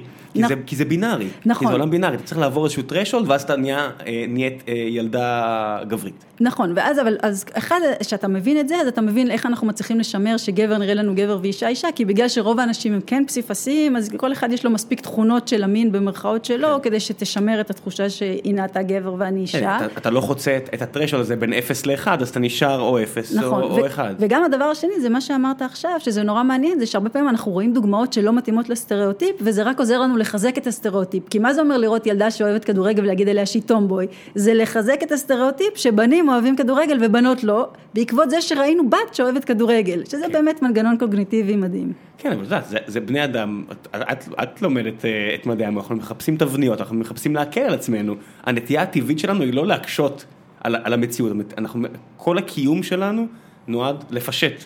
מבחינתי, אנשי מחקר כמוך עושים משהו שהוא counter intuitive לגמרי. אתם הולכים על משהו שהוא אה, קשה מבחירה. שזה הטבע לא תכנן את זה ככה, הרי הטבע תכנן אנחנו מכונות נפלאות שעושות דברים כמה שיותר פשוטים. אז אני מסכימה שאנחנו נוטים לתפוס בקטגוריות, איפה שאנחנו, התפקיד שלנו זה לבחור כתרבות, כחברה, כבני אדם, זה התרבות, היכולת לבחור איזה קטגוריות אנחנו רוצים. יש קטגוריות טבעיות. הקטגוריה של מגדר היא לא קטגוריה טבעית במובן שאנחנו עושים המון המון מאמצים כדי לייצר אותה. החל מלהוריד שערות ברגליים, לגדל זקן, וכמובן האופן שאנחנו... יש הבדלים, בטח. לא, אבל אנחנו מגדילים את ההבדלים. אני אומר, כן, כן, להגדיל את ההבדלים, כן. להלביש אותנו באופן שונה מאז שאנחנו תינוקות, שתינוק עם חיתול אין שום דרך לדעת אם זה בן או בת, אז אנחנו כל הזמן, כל הזמן, כל הזמן מסמנים אותנו כשתי קבוצות מובחנות. זאת אומרת, העובדה שאנחנו תופסים אנשים בקטגוריות של גברים ונשים, זה כי אנחנו מייצרים אותם בקטגוריות של גברים ונשים. רגע, ומשהו חשוב, יש מחקר מאוד מעניין של אה, רבקה ביגלר, שהיא אה, עשתה מחקרים על אה, ילדים בקייטנות בארצות הברית, שמה שטוב שם זה שהילדים מגיעים מכל מיני מקומות, הם לא מכירים מראש, והם הלבישו את הילדים חצי בחולצות צהובות, חצי בכחולות או ירוקות, בלי קשר כמובן למין, ועשו ניסוי בחצי מהכיתות האלה. המורים התייחסו לצבע, נגיד הילדים בצהוב, עכשיו תעשו ככה, הילדים התייחסו לצבע כמשהו שחשוב, ובחצי מהכיתות לא התייחסו בכלל לצבע, וראו שבכיתות שהתייחסו לצבע, הילדים התייחסו לצבע. ילדים היה להם יותר חברים מהצבע שלהם, וכן הלאה, אוקיי? בכיתות שלא התייחסו לצבע, הילדים גם לא התייחסו לצבע, זה לא היה לזה שום משמעות. זאת אומרת, עצם זה שיש הבחנה פיזית, פיזיולוגית, בין שתי קבוצות, נגיד צהובים וירוקים, או שחורים ולבנים, או גברים ונשים, זה לא מה שגורם לזה שאנחנו מתייחסים לזה באופן פונקציונלי, באופן שונה. מה שגורם לזה זה שבתרבות יש לזה משמעות. אז אם בתרבות יש משמעות לזכר ונקבה, אז גם אנחנו נתייחס לזה באופן שונה. אם בתרבות לא תהיה משמעות להבדלים האלה, או אם לא תהיה הבדלים, אה, משמעות להבדלים בין שחורים ולבנים וכן הלאה, אז גם אנחנו לא נתייחס לזה. אז הניסויים שלה מאוד יפה מראים שמה שקובע את זה שאנחנו מתייחסים שונה לגברים ונשים זה לא ההבדל הפיזיולוגי שקיים ביניהם, אלא זה שאנחנו מייחסים משמעות להבדל הזה. זה שאנחנו מתייגים כל הזמן, כל אחד דבר ראשון לפי זה, והאופן, הסיבה שאנחנו מתייגים כל כך בקלות לפי זה, זה שאנחנו מסומנים. לעיתים מאוד נדירות אתה פוגש מישהו שאתה לא מיד, הדבר הראשון שאתה יודע עליו, זה אם הוא גבר או אישה. זה, זה, אני, אני מזהה פה גם, אני מניח שיש פה עניין של פסיכולוגיה אבולוציונית, אנחנו חזקים בשבטים, ככה עשינו את הקפיצה שלנו מחיות יותר נחותות, והעניין הזה של שבטיות, של קבוצות, היה לו ערך עבורנו כל השנים. וגם יכול להיות שזה שאריות מפעם, את יודעת, כמו הרבה מאוד דברים. לא, שוב, אני חוזרת, זה שאנחנו נוטים לחלק לקטגוריות, בוודאי שזו תכונה שלנו. לא, דיברת על הצהוב וירוק, אני אומר, אולי זה שאריות מפעם, לא, שהיה את... ערך לא, לשמרת הצ... הקבוצה. אבל מה שחשוב זה שהצהוב והירוק מראש, אם יש צהוב וירוק, אתה לא תתייחס אליו, אתה כן. תתייחס כן. לצהוב ולירוק, ותתחיל להבחין בו מי לנו ומי לצרינו, רק אם יהיה לזה משמעות פונקציונלית. אם המורים יתייחסו לצבע, אם המורים לא יתייחסו לצבע, גם אתה לא תתייחס. ולכן, שוב, הסיבה שאנחנו כתרבות מתייחסים שונה לגברים ולנשים, זה לא כי באופן פיזיולוגי הם שונים, זה כי בתרבות שלנו יש משמעות לשוני הזה. Mm-hmm. ומשמעויות, אה, הבדלים שאין להם משמעות, אז אנחנו לא מתייחסים אליהם שונים. אני אומר, יכול להיות שאם נטשטש את הגבולות בין גברים ונשים, וטשטשנו כבר גבולות בין אה, מינים ובין גזעים, אז יכול להיות שפשוט יהיה קבוצות אחרות. כי אולי הרעיון של קבוצה הוא משהו שמגיע מעברנו, ויש לו איזשהו ערך. אז פשוט טבעית ניצור קבוצות אחרות. כן, בוודאי, ניצור קבוצות אחרות, לפי תחומי עניין אולי, או לפי מאפיינים אחרים. יכול להיות שזה מאבק אה, אינסופי של אה, בני אדם ליצור קבוצות, או בצורה מלאכותית, כנראה, הרבה פעמים. ואז אנשים אחרים יתנגדו לקבוצות האלה, כי הם יהיו הגמוניות, את יודעת. אה. זה, זה כבר נושא אחר, למי יש את הכוח, אבל כן. אם אתה יוצר קבוצה של חבר'ה שכולם מעניינים אתכם אה, לגלוש באינטרנט, ואתם גולשים ביחד באינטרנט, זה לא בעיה למישהו אחר, זה מתחיל להיות בעיה למישהו אחר, אם אתם מנסים אה, דרך זה להשיג כוח, לשלוט באחרים וכן הלאה. זה פעולה טבעית, את רואה את זה גם בעולם העסקים, את יודעת, הרבה פעמים במונופולים, או, או כל מיני כאלה, זה, קבוצה קטנה צוברת כוח, כי היא מנצלת את היתרונות של קבוצתיות, של שבטיות, ואז קבוצה אחרת, שהיא הצד שאין לו את הכוח, עושה מה שרציונלית הוא צריך לעשות ונלחם בזה. נכון. זה נראה לי מהצד מאוד טבעי שנשים, אחרי אלפי שנים או עשרות אלפי שנים שבהם התייחסו אליהם בצורה נחותה, בעצם נלחמות על מקומן. כמו שכל קבוצה בעצם שהיא הצד הנמוך בשרשרת בעצם נלחם על מקומו. והטענות האלה של הבדל מולד זה רק עוד כלי כדי לבסס, כמו שאת אומרת, אז את יודעת, זה לא יהיה זה. נכון, אבל אני רק רוצה להוסיף שלדעתי המלחמה הזאת זה לא מלחמה רק של נשים, אני חושבת שזה מלחמה גם של גברים, אני חושבת שגברים נפגעים מהפטריארכיה באופנים שונים, אבל הם גם נפגעים מהפטריארכיה. בטח, אם יש לך פסיפס ואומרים לך תהיה גבר, אבל יש לך הרבה חלקים נשים, אז זה קצת... אה, גם, גם באופן הזה, שגם גברים וגם נשים צריכים להתאים לקופסה שלא מתאימה להם, ובהחלט זה חוויה פסיכולוגית קשה, אבל גם בחיים הפונקציונליים, אם אתה רוצה לגדל את הילדים שלך, יותר קשה לך אה, לקבל, אה, לצאת יותר מוקדם מעבודה ועוד כל מיני דברים כאלה, חופשת לידה לא מגיעה לך, כן. או מגיע לך שבוע, פחותה, כן. מה זה פחותה? שבוע. בצורה ניכרת אה, פחותה. כן, אז, אה, ואחד הדברים שאנחנו עושים בשדולת הנשים זה בדיוק להתעסק גם בדברים האלה, למשל להבין שבשביל ששוק העבודה יהיה שוויוני, זה לא מספיק לפתוח אותו לנשים, כל זמן שלא נפתח את ההורות לגברים, לא נאפשר לגברים הורות פעילה, גם הנשים לא באמת יוכלו אה, להיות חופשיות בשוק העבודה, כי חלוקת העבוד, התפקידים האלה היא מגבילה את שני המינים, היא לא רק מגבילה נשים,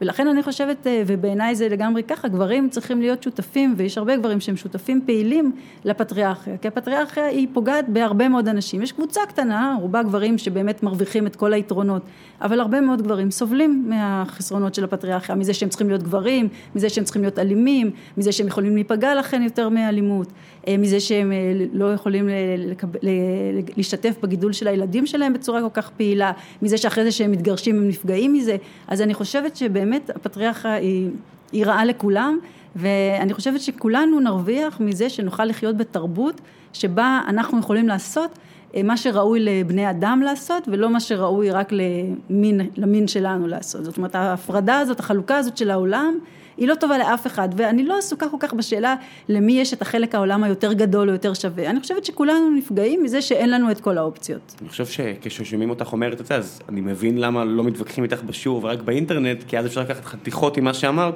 ולריב על זה, כי כשאת אומרת את זה ככה, אז, את יודעת, אני אומר, בטח יש אנשים שיגידו, אבל גירושים, הם לא מתנהגים יפה לגברים, את אומרת, נכון, זה חלק מהעניין. כי זה מוביל למשהו לא שוויוני, והלא שוויוני פוגע בכולם.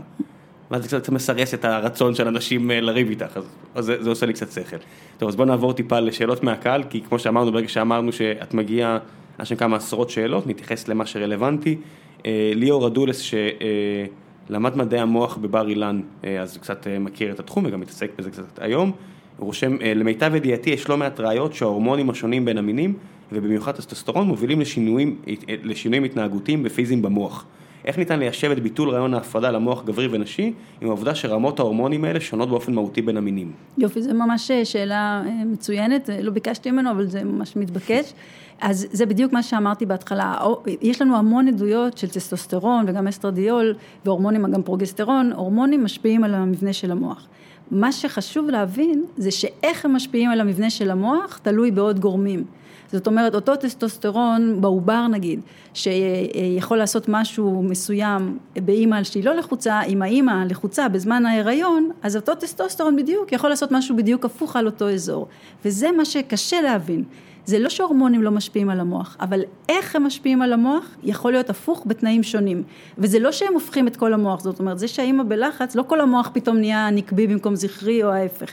יש אזורים שזה ישפיע, יש אזורים שלא, וככה בדיוק נוצר הפסיפס. כאילו שאין מספיק לחץ לנשים בהיריון, עכשיו את גם מוסיפה את זה למשוואה שלהם, של להכריח את עצמך להיות רגועה.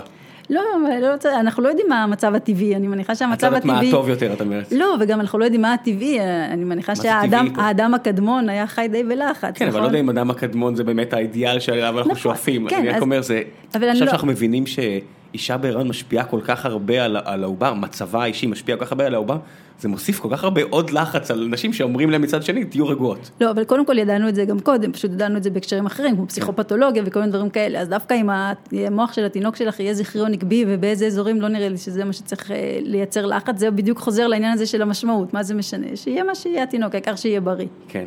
אה, אז הנה, העיקר שיהיה בריא, זה בדיוק העניין הזה, מי יודע מה, אולי, אולי את תגלי בהמשך הקריירה שלך שיש הבדלים אה, בריאותיים, שהלחץ הזה כן יוצר איזשהו... כן, אבל עוד פעם, אם אתה מניח שגם בנות וגם בנים זה הכל תופעות אה, בריאות ואנושיות, אז אין לך שום בעיה שהבן שלך יהיה יותר גברי או נשי במשהו. לא, בטח שלא, אבל כן. טוב, אז יעלי ברגר שואלת, למה החלטת להישאר באקדמיה? למה לא? אף פעם לא היה לך שאלה כזו? לא, הייתה דווקא תקופה שהתלבטתי, כן, אבל האקדמיה, היה תקופה שהתלבטתי, חשבתי אולי אפילו מנהל עסקים, היה תקופה שחשבתי להיות רופאה, אבל החלטתי בסופו של דבר שהאפשרות הזאת לחקור מה שמעניין אותי, שאני אוהבת מאוד לחקור, מי שלא אוהב לחקור אז אין לו מה לחפש באקדמיה, אבל אני אוהבת לחקור, וזה שמישהו מוכן לשלם לי כדי שאני אחקור מה שבעיניי חשוב ומעניין, אה, אני לא יכולה לחשוב על דרך חיים יותר אה, טובה מזה, ואני לא מצטערת, אני מאוד נהנית. Fair enough. אה, אסף אה, שטיינגל שואל, זה משהו טיפה, אה, זה לא בדיוק תחום המומחיות שלך, אבל אם בא לך לענות על זה ואת מכירה. טיפ אחד קטן ממנה, שעליי לעשות כל יום במשך חמש דקות כדי לשמר את יכולות המוח גם בגיל מבוגר יותר ולא להתנוון. אין לי מושג, אבל לחשוב זה תמיד רעיון טוב. כן, אני חושב שאם אני, אני ברשותך, אני, אני אפנה שוב למוח הגמיש של נורמן דויץ' והוא מראה שם אה, ניסוי שאני לא יודע, סיפרתי עליו פה, כי זה פשוט פיצץ לי את השכל על אה, אביו ש... היה, אם אני לא טועה, בהרווארד, מרצה, והוא עבר שבץ, והסופר אה, מחליט אה, להקדיש את אה, תקופה מחייו כדי לנסות להחזיר את אביו למצב שהוא, יודעת, נכה 100% מזיל ריר, הוא עבד איתו ועל כל דבר, עוד ועוד ועוד, עד, עד לרמה שאביו חזר ללמד. ואני אעשה פה טיפה ספוילר לספר, רק בגלל שכל כך חשוב לי שאנשים יכירו את זה. ובשלב מסוים אה, אביו שגם אהב מאוד לטייל, יוצא לטיול וחוטף התקף לב ומת. אחרי מספר שנים עבודת בן אדם כבר מאוד מבוגר. והסטודנטים, אה, הוא ביקש שגם יחקרו אותו, הוא ידע שהוא רוצה שיחקרו אותו ובאמת עושים בדיקה על, על מוחו. והסטודנטים מבקשים ממנו להגיע, והוא אומר, תקשיבו, אני, אני, חי... אני לא יכול לעשות את זה. זה אבא שלי, אני לא יכול לעשות, הוא אומר, אנחנו מתעקשים שתגיע. אתה צריך לראות את זה. והם, אה, מגיע לשם והוא רואה שאזורים שלמים מהמוח של אבא שלו היו גמורים לגמרי, עוד מהשבץ, והאזורים האחרים בעצם השלימו. והוא מראה שם בספר עוד ועוד דוגמאות שהוא חוקר אותם, על איך עם עבודה קשה, אתה יכול לשמר גם בגילאים מבוגרים, או אנשים שיש להם כל מיני הפרעות כאלה ואחרות, הם יכולים לסגור פערים פשוט עם המון עבודה קשה, אבל זה אפשרי. אז אם אתה שואל על 5-7 דקות, פשוט עבודה קשה של מוח, זה כנראה כמו כל... כמו כל שריר אחר. כמו אבל... כל שריר אחר, כן. חוץ מהעובדה שזה לא בדיוק כמו כל שריר זה אחר. זה לא שריר, נכון, אבל אה, שפה, ללמוד שפה זרה זה נחשב משהו שמאוד מאוד מפעיל את המוח ומאוד אה, טוב, אבל בעיקרון אני באמת אומרת, לחשוב, לא להיות כל היום מול הטלוויזיה ומול המסכים האחרים, שזה דברים שלא מעודדים חשיבה, זה מעודד צריכה פסיבית של ידע, ככל שאנחנו יותר אקטיביים בייצור ידע, זה בוודאי יותר טוב למוח שלנו, אבל זה לא בדיוק, לא בדיוק תרופה לאלצהיימר בינתיים, אבל... לכי תדעי, אני יודע, אולי, אולי זה מעכב, אולי... אה, כן, אולי יש עדויות שאנשי אקדמיה יש להם קצת פחות אלצהיימר מהאוכלוסייה, אבל עדיין אני מכירה אנשים שהיו באקדמיה ו... בגיל מסוים. וכן, אז אני אומרת, אין לנו בינתיים היום אה, אה, חיסון לדבר הזה, אבל להשתמש במוח זה רעיון טוב. זה רעיון טוב, כן. ערן שואל, טוב, זה קצת נראה לי ממש שונה מהתחום שלך, אבל אני אשאל בכל מקרה, מה השפעת חיידקים או מיקרוארגניזמים אחרים על הנפש שלנו? כן, אז אני לא מתעסקת בזה, יש מחקר נורא נורא מעניין בשנים האחרונות על כל הקשר, לא על הנפש, אבל על הקשר בין המיקרוביום, כאילו בין המיקרואורגניזם שחיים בגוף שלנו והמוח שלנו, אני לא מתעסקת בזה. אוקיי, אה, ליאור שואל, עולם המחקר הפסיכולוגי, אך לא רק הוא, עובר משבר חמור בשנים האחרונות עקב חוסר היכולת לשחזר תוצאות מחקרים קודמים, אה, מה שמוביל לירידה באמינות תוצאות מחקרים חדשים וישנים. הבעיה נובעת בחלקה אה, מהדרך בה נעשו מחקרים, יש פה שאלה ארוכה, אני, אני אעבור לפאנצ' ליין, מה את כחוקרת ואחראית על הכשרת דור החוקרים הבא, חושבת על הנושאים הללו, מה אפשר לעשות כדי לשפר את אמינות המחקרים. אז למי שלא מכיר, בעצם עכשיו יש גל של אה, ניסויים שעושים אותם שוב, על כל מיני, אפילו מחקרים של קיינמן, שקיבל את הנובל עליהם, ועבודה של טברסקי וכל מיני כאלה, שבכל מיני אוניברסיטאות שאומרים, אנחנו מנסים לשחזר את זה וזה פשוט לא עובד. זה לא נכון מה שפרסמתם. כן, אז בעיה ידועה במדע כבר הרבה זמן, לא רק בפסיכולוגיה, בכלל אנשים כותבים על זה כבר כמה שנים טובות. אה, הבעיה נובעת מה... עובדה שבגלל שהכל מתבסס על הבדלים בין קבוצות, כשאתה לא מוצא הבדל אז בדרך כלל לא תוכל לפרסם את זה. ואז אם כמה אנשים עובדים על אותו, כמה מעבדות עובדות על אותו תחום, ונגיד מתוך עשר מעבדות, תשע מעבדות לא היה להם הבדל, זה לא יתפרסם, האחד שיצא הוא יפרסם, גם הרבה פעמים זה יתפרסם בז'ורנל מאוד יוקרתי, כי זו תוצאה לא, לא צפויה, mm-hmm. ויש כזה משפט שהוא לא בטח נכון, אבל שתוצאות שהתפרסמו בסייאנס, אף פעם אי אפשר לעשות להם רפליקציה, בדיוק בגלל זה, כי כנראה הם היו במקרה. וזה בעיה אה, אמיתית, זה בעיה גדולה בכל המדע, היא בעיה עוד יותר חמורה בכל התחום של, דרך אגב, בהקשר שלנו, של גברים ונשים, בגלל שמין זה משהו שכל כך קל למדוד, פשוט אומרים לאנשים תסמן גבר או אישה, אז בודקים תמיד, הרבה פעמים בודקים הבדלי מין, גם אם בכלל זה לא הייתה השאלה, ואז אם אין הבדל, אז את מי זה מעניין, בכלל לא מדברים על זה, ואם יש הבדל, כמובן, זה הרבה פעמים אפילו יהפוך להיות הכותרת הראשית של המאמר, למרות שזה לא הנושא שלו, ואז שם יש הטיה עוד יותר גדולה לפרסום של הבדלים, אה, גם כשהם לא נכונים, אז זו בעיה גדולה במדע. אמ, שוב, זה שינויים שצריכים לעבור במדע, באופנים שבהם אנחנו מדווחים גם על תוצאות אה, שליליות, שאם אפשר בכלל לפרסם את זה. זה תחום גדול שמתעסקים בו היום הרבה אנשים. ואת מוצאת את עצמך גם נתקלת בסיטואציה שיש לך תוצאה משעממת וצפויה, ואת אומרת, טוב, מה, אני צריך עכשיו להגיד שבזבזתי, אני עושה פה במרכאות חצי שנה מהזמן שלי?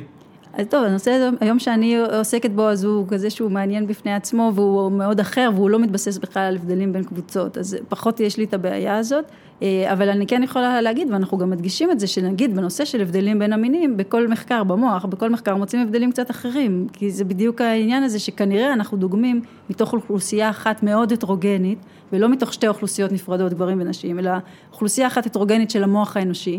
כל פעם שאתה לוקח שני מדגמים, אתה מוצא ביניהם הבדלים, פשוט כאוכלוסייה מאוד הטרוגנית, אבל כל פעם שאתה לוקח שני מדגמים אחרים, אתה מוצא הבדלים אחרים. ולכן זה חוזר רק לדבר הזה, שבאמת צריך לשנות את האופן שבו אנחנו חושבים. זה בעיה שונה מה... זה לא בדיוק אותה בעיה, אבל הנושא הזה של איך אנחנו מתמודדים עם ההטייה לפרסם רק הבדלים, זה באמת משהו שהמדע צריך היום להתמודד איתו בהקשרים רבים, לא קשורים בכלל אה, רק למין ומגדר. שאלה שאני דווקא רוצה לשאול אה, בשלב הזה, עד כמה, וזו שאלה, יש פה גם עניין מוסרי בעייתי, עד כמה זה בעייתי שחוקרים על חולדות ולא על בני אדם? את, את לא יכולה לעשות לבני אדם, הרי ברור לכולם שאת לא יכולה לעשות לבני אדם מה שאת עושה לחולדות, עצם העובדה שאת עושה את זה לחולדות עוד שנייה כבר נהיה אה, לא מוסרי ובעייתי, עד כמה זה בעייתי בתחום מחקר שלך? העובדה שאת בכל זאת לא חוקרת מוחות של בני אדם, הרבה פעמים אלה מוחות של יונקים נחותים, מה שנקרא. נכון, אז המחקר שלי על כל הנושא של מין ומגדר זה רק בבני אדם, מה שציטטתי קודם זה מחקרים של אחרים שאני קראתי. כן, אני אומר באופן כללי. נכון, אבל אז זה באמת שאלה מה אפשר ללמוד מבעלי חיים ומה אי אפשר ללמוד מבעלי חיים. וזו שאלה אחת, שהיא שאלה נגיד מדעית נקרא לה, שאלה אחרת זה כמובן השאלה המוסרית. של איפה אנחנו שמים את הגבולות של את מי מותר, במי מותר להשתמש לצורך. ואיך אפשר להשתמש. ואיך אפשר להשתמש, נכון, זה בהחלט שאלה מוסרית כבדה ושדנים בה, ויש על זה בקרה, אנשים יכולים להסכים או לא להסכים. אני חושבת שרובנו משתמשים כל הזמן בתוצאות של מחקרים בבעלי חיים, גם אם אנחנו טבעונים וכן הלאה. כשאתה בא לבית חולים, הרבה מאוד מהפרוצדורות שתעבור שם ומהתרופות שתקבל, עברו באיזשהו שלב מחקר בבעלי חיים. שוב, האם זה מוסרי או לא, זה באמת שאלה שכל אחד צריך להחליט לעצמו. מבחינת השאלה המדעית, יש דברים שאפשר ללמוד, יש עקרונות כלליים, נגיד העיקרון שאמרתי קודם, שאיך המין משפיע על המוח יכול להיות שונה בתנאים שונים, אפשר גם לראות אותו בבעלי חיים. האם האזור הזה בבני אדם מתנהג אותו דבר או לא, אי אפשר לדעת את זה, כי בעלי חיים יהיו שונים אחד מהשני, ואז מי זה זה שדומה לנו. אז אני חושבת שיש דברים שאפשר ללמוד, יש דברים שלא. בחקר הסרטן זה מאוד בולט, אנחנו מצוינים בלרפא סרטן בעכברים, הרבה פחות טובים בבני אדם, אבל מצד שני כן יש הרבה קפיצות מדעיות, שגם אם זה לא אחד לאחד, כן התחילו ממחקר בבעלי חיים, זה, זה שאלות קשות. וזה, וזה, זה שהעובדה שזה נעצר בעכברים ולא עובר ליונקים, שיותר קרובים אלינו, אני בטוח שבחקר המוח זה משהו שהיה מאוד לא, אז בחקר, פורץ ל...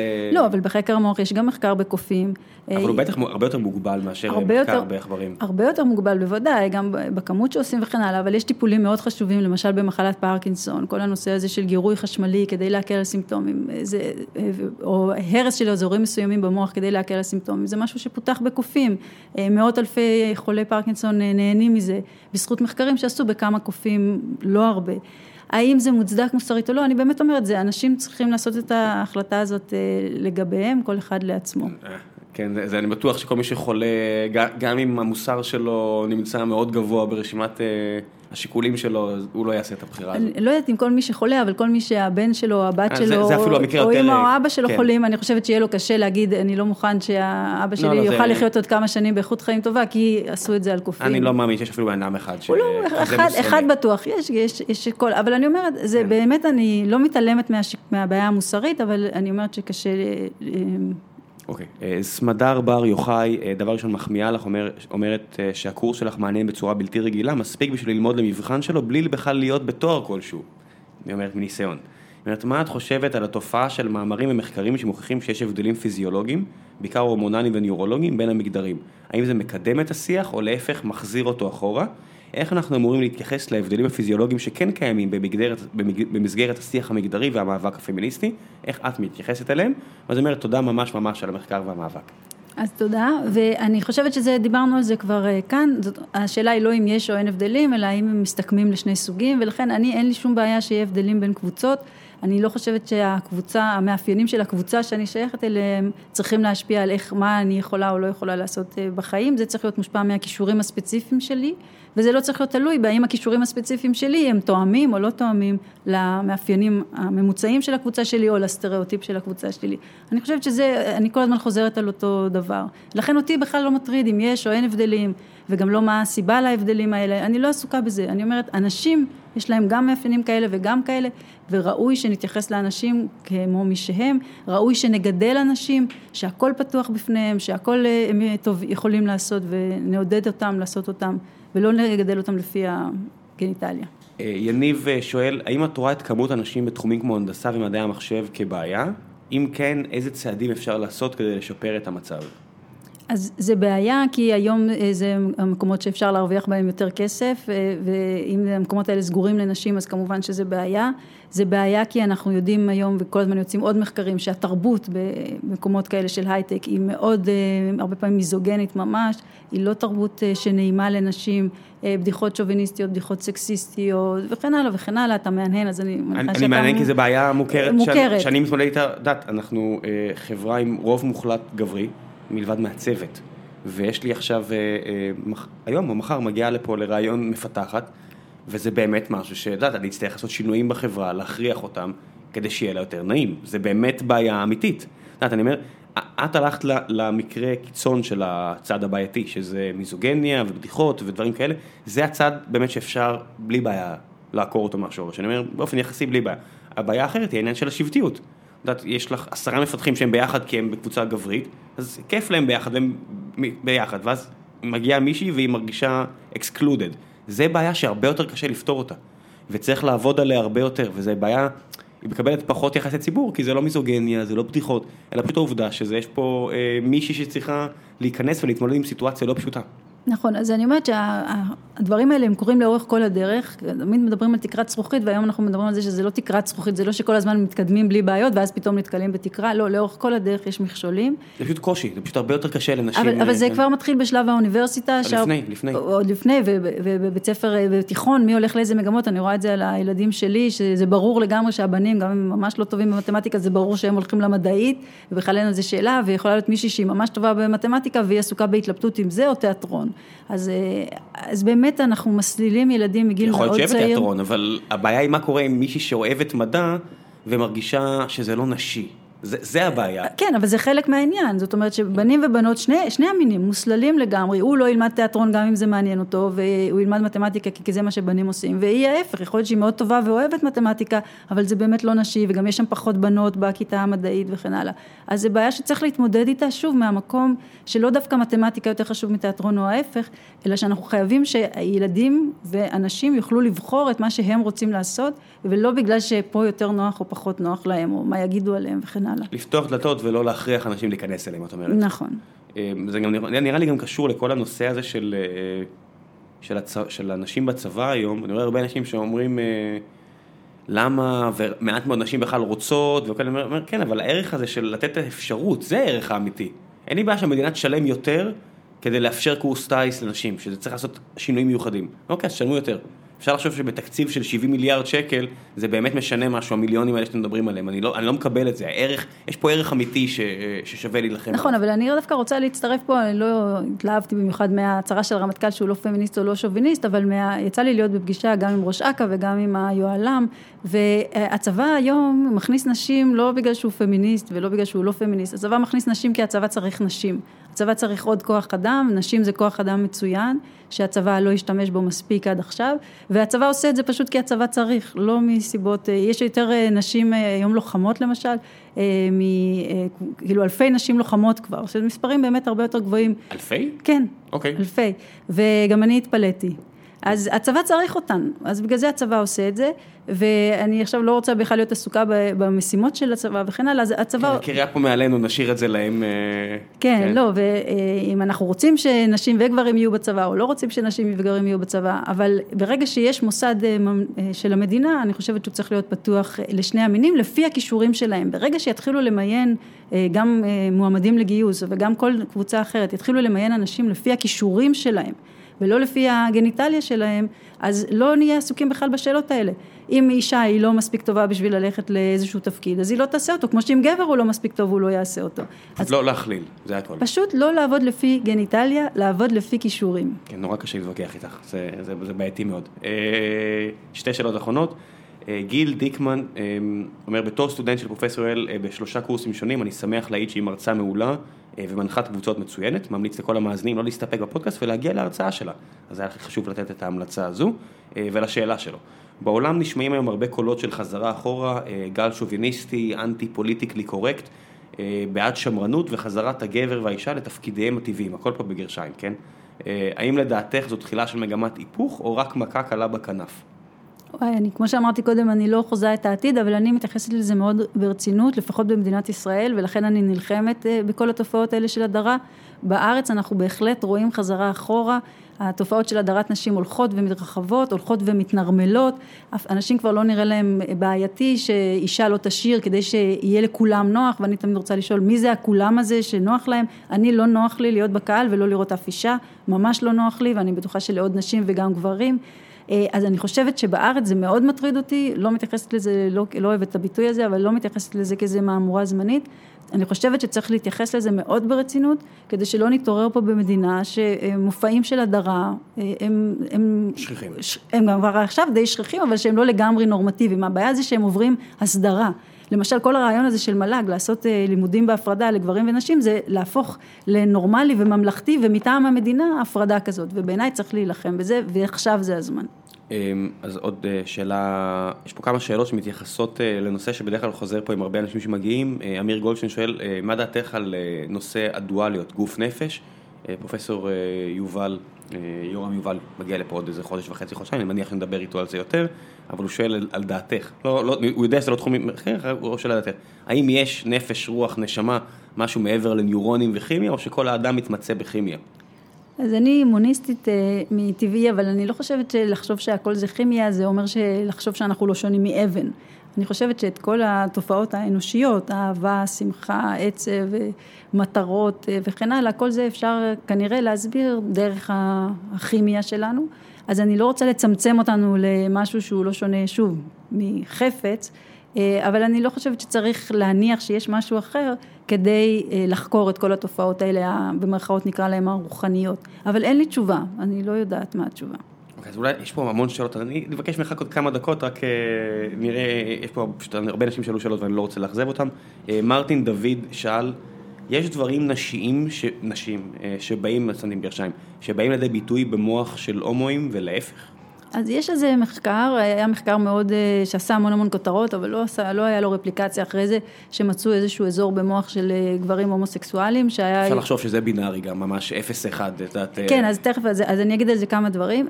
אחד, המחקר הזה ספציפית לא מצא, לא היה לו רפליקציה. דבר שני, צריך, הם מניחים שמוצאים משהו במוח, אנשים חושבים שזה מראה על זה שזה היה שם תמיד. וזה כמובן לא אומר שום דבר, אנשים שחיים באופן שונה אז המוח שלהם יכול להיות שונה. והדבר האחרון שאני רוצה להגיד על נושא של הומוסקסואליות והטרוסקסואליות, בשביל בכלל להניח שיש שתי קבוצות כאלה ושהן מובחנות באיזה אופן אה, עמוק ומהותי, שזו ההנחה המודרנית מסוף המאה ה-19, אז צריך להניח המון הנחות, למשל צריך להניח שאנחנו יצורים מונוגמיים. כי הרי אם כל אחד, כי כשיש לך רק בן זוג אחד, אז המין שלו הוא או זה או זה. אה, חוץ מאשר המקרים הנדירים שמישהו אינטרסקס. אבל אם לכל אחד מאיתנו היה עשרה פרטנרים מיניים למשל, אז יכול להיות שמישהו אחד באמת היה לו כל העשרה פרטנרים ממין אחד ולא ממין אחר, אבל כנראה רובנו, וזה גם המחקרים של היום אה, מראים, כנראה רובנו היו לנו גם וגם. אז אולי לך היה שמונה שתיים ולי היה שבע שלוש, אבל היינו גם וגם. אז בכלל כל ההנחה כאילו יש איזה משהו מהותי אה, בהומוסקסואלים או הטרוסקסואלים, היא גם מתבססת על המון הנחות שהן תלויות תרבות, זו התרבות שאנחנו חיים בה היום. אבל בכל מקרה היום אין איזה משהו ש... אה, שאני יודעת עליו. אה, אם בא לך, יש פה שאלה טיפה פוליטית, אם, אם בא לך להיכנס לזה, גיא לפידות שואל, איך את כפמיניסטית, ואני מניח שאת מגדירה את עצמך כפמיניסטית, מסבירה את ההתעקשות של חברות כנסת לקיים את חזקת הגיל הרך הייחודית לישראל ומתנגדת לשוויון מגדרי בגירושין. אה, זה דווקא אני אשמח להתייחס לזה. לפני שאת רק מתייחסת, אני רק רוצה להגיד שגם את מרב מיכאלי שהייתה פה שאלו את זה, והיא אמרה אה, שזה עניין של כסף פשוט. אז אני, אם אני יכולה, אני אענה ביותר מעניין של כסף. לא, היא גם אמרה שזה, לא. אם היה באמת שוויוני, כמו שאמרת לפני כן, אבל בוא ניתן לך לענות. בדיוק, אז אני בדיוק זה אומרת, אני חושבת שהגברים שנלחמים בעד שוויון בגירושין, אני לא מבינה למה הם לא נלחמים בעד שוויון להורות. ואני, זה מטריד אותי כשגברים נלחמים על שוויון רק במקומות שבהם הם מופלים לרעה. והם באמת מופלים לרעה, אבל הם מופלים לרעה בגלל שהם מופלים לטובה לאורך כל הדרך קודם. זאת אומרת, בתרבות שבה הנשים אמורות לוותר, גם אם לא לגמרי לא לצאת לעבודה, אבל לעבוד במשרה שפחות מכניסה, פחות שעות וכן הלאה, ולהשקיע הרבה יותר זמן בגידול הילדים, בתרבות כזאת שהיא מאוד לא שוויונית. ואז יש איזה, בעצם מה שקורה היום בחוק של הגירושין הוא פשוט, או בכל החוקים סביב זה, הם בעצם מקבעים את המצב הקיים. זאת אומרת, אם עד עכשיו אני יותר טיפלתי בילדים, ואתה יותר הבאת את הכסף, אז בעצם זה ממשיך אחרי הגירושין. אני יותר ממשיכה לטפל בילדים, ואתה יותר אחראי להביא את הכסף. לא השתנה שום דבר. נכון, זה לא שוויוני, אבל זה, זה גם לא מוקצן. היה שוויוני. זה פשוט נהיה מוקצן. אני לא בטוחה שזה מוקצן, זה פשוט נהיה אה, מקובע. נכון, אז עכשיו אוקיי, אנחנו שמים לב לזה. נכון.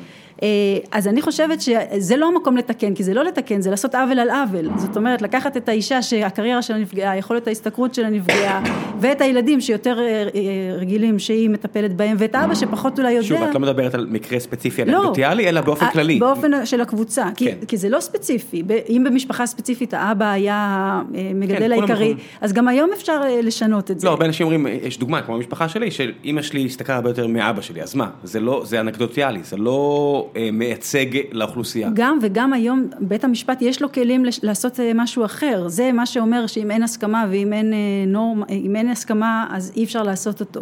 אז אני אומרת, אני מאוד בעד, ואמרתי קודם, אני חושבת שגברים נפגעים מהפטריארכיה וזה אחת הדרכים שבה הם נפגעים. אני אבל רוצה ואני אשמח לשתף פעולה עם כל גבר שיילחם על שוויון זכויות לאורך כל הדרך ויש לי בעיה עם גברים שנלחמים רק על שוויון זכויות במקום שבהם, המקומות הבודדים שבהם המערכת היא иногда זה בעיה בעיניי להילחם רק שם, אז ביום שבו לא יהיה את ההפרדה המגדרית הזאת ואני אומרת עוד פעם, זה, אנחנו עובדות על זה היום, להאריך חופשת לידה לגברים, לאפשר גם לגברים לצאת יותר מוקדם מהעבודה כדי להיות הורים פעילים, במקום שההורות תהיה שוויונית אז בוודאי שגם אחרי הגירושין ההורות צריכה להיות שוויונית. טוב זהו, שאלה אחרונה, שאלה אחרונה מבטיח, עוד בן אור שואל, האם מבחינתך המצב האידיאלי שאליו חברה מתוקנת צריכה לשאוף הוא טשטוש מוחלט בין המגדרים כגון אופציה של היעדר מגדר בתעודת זהות, או שעיקר העבודה במקומות, קהילות בהם יש הפרדה.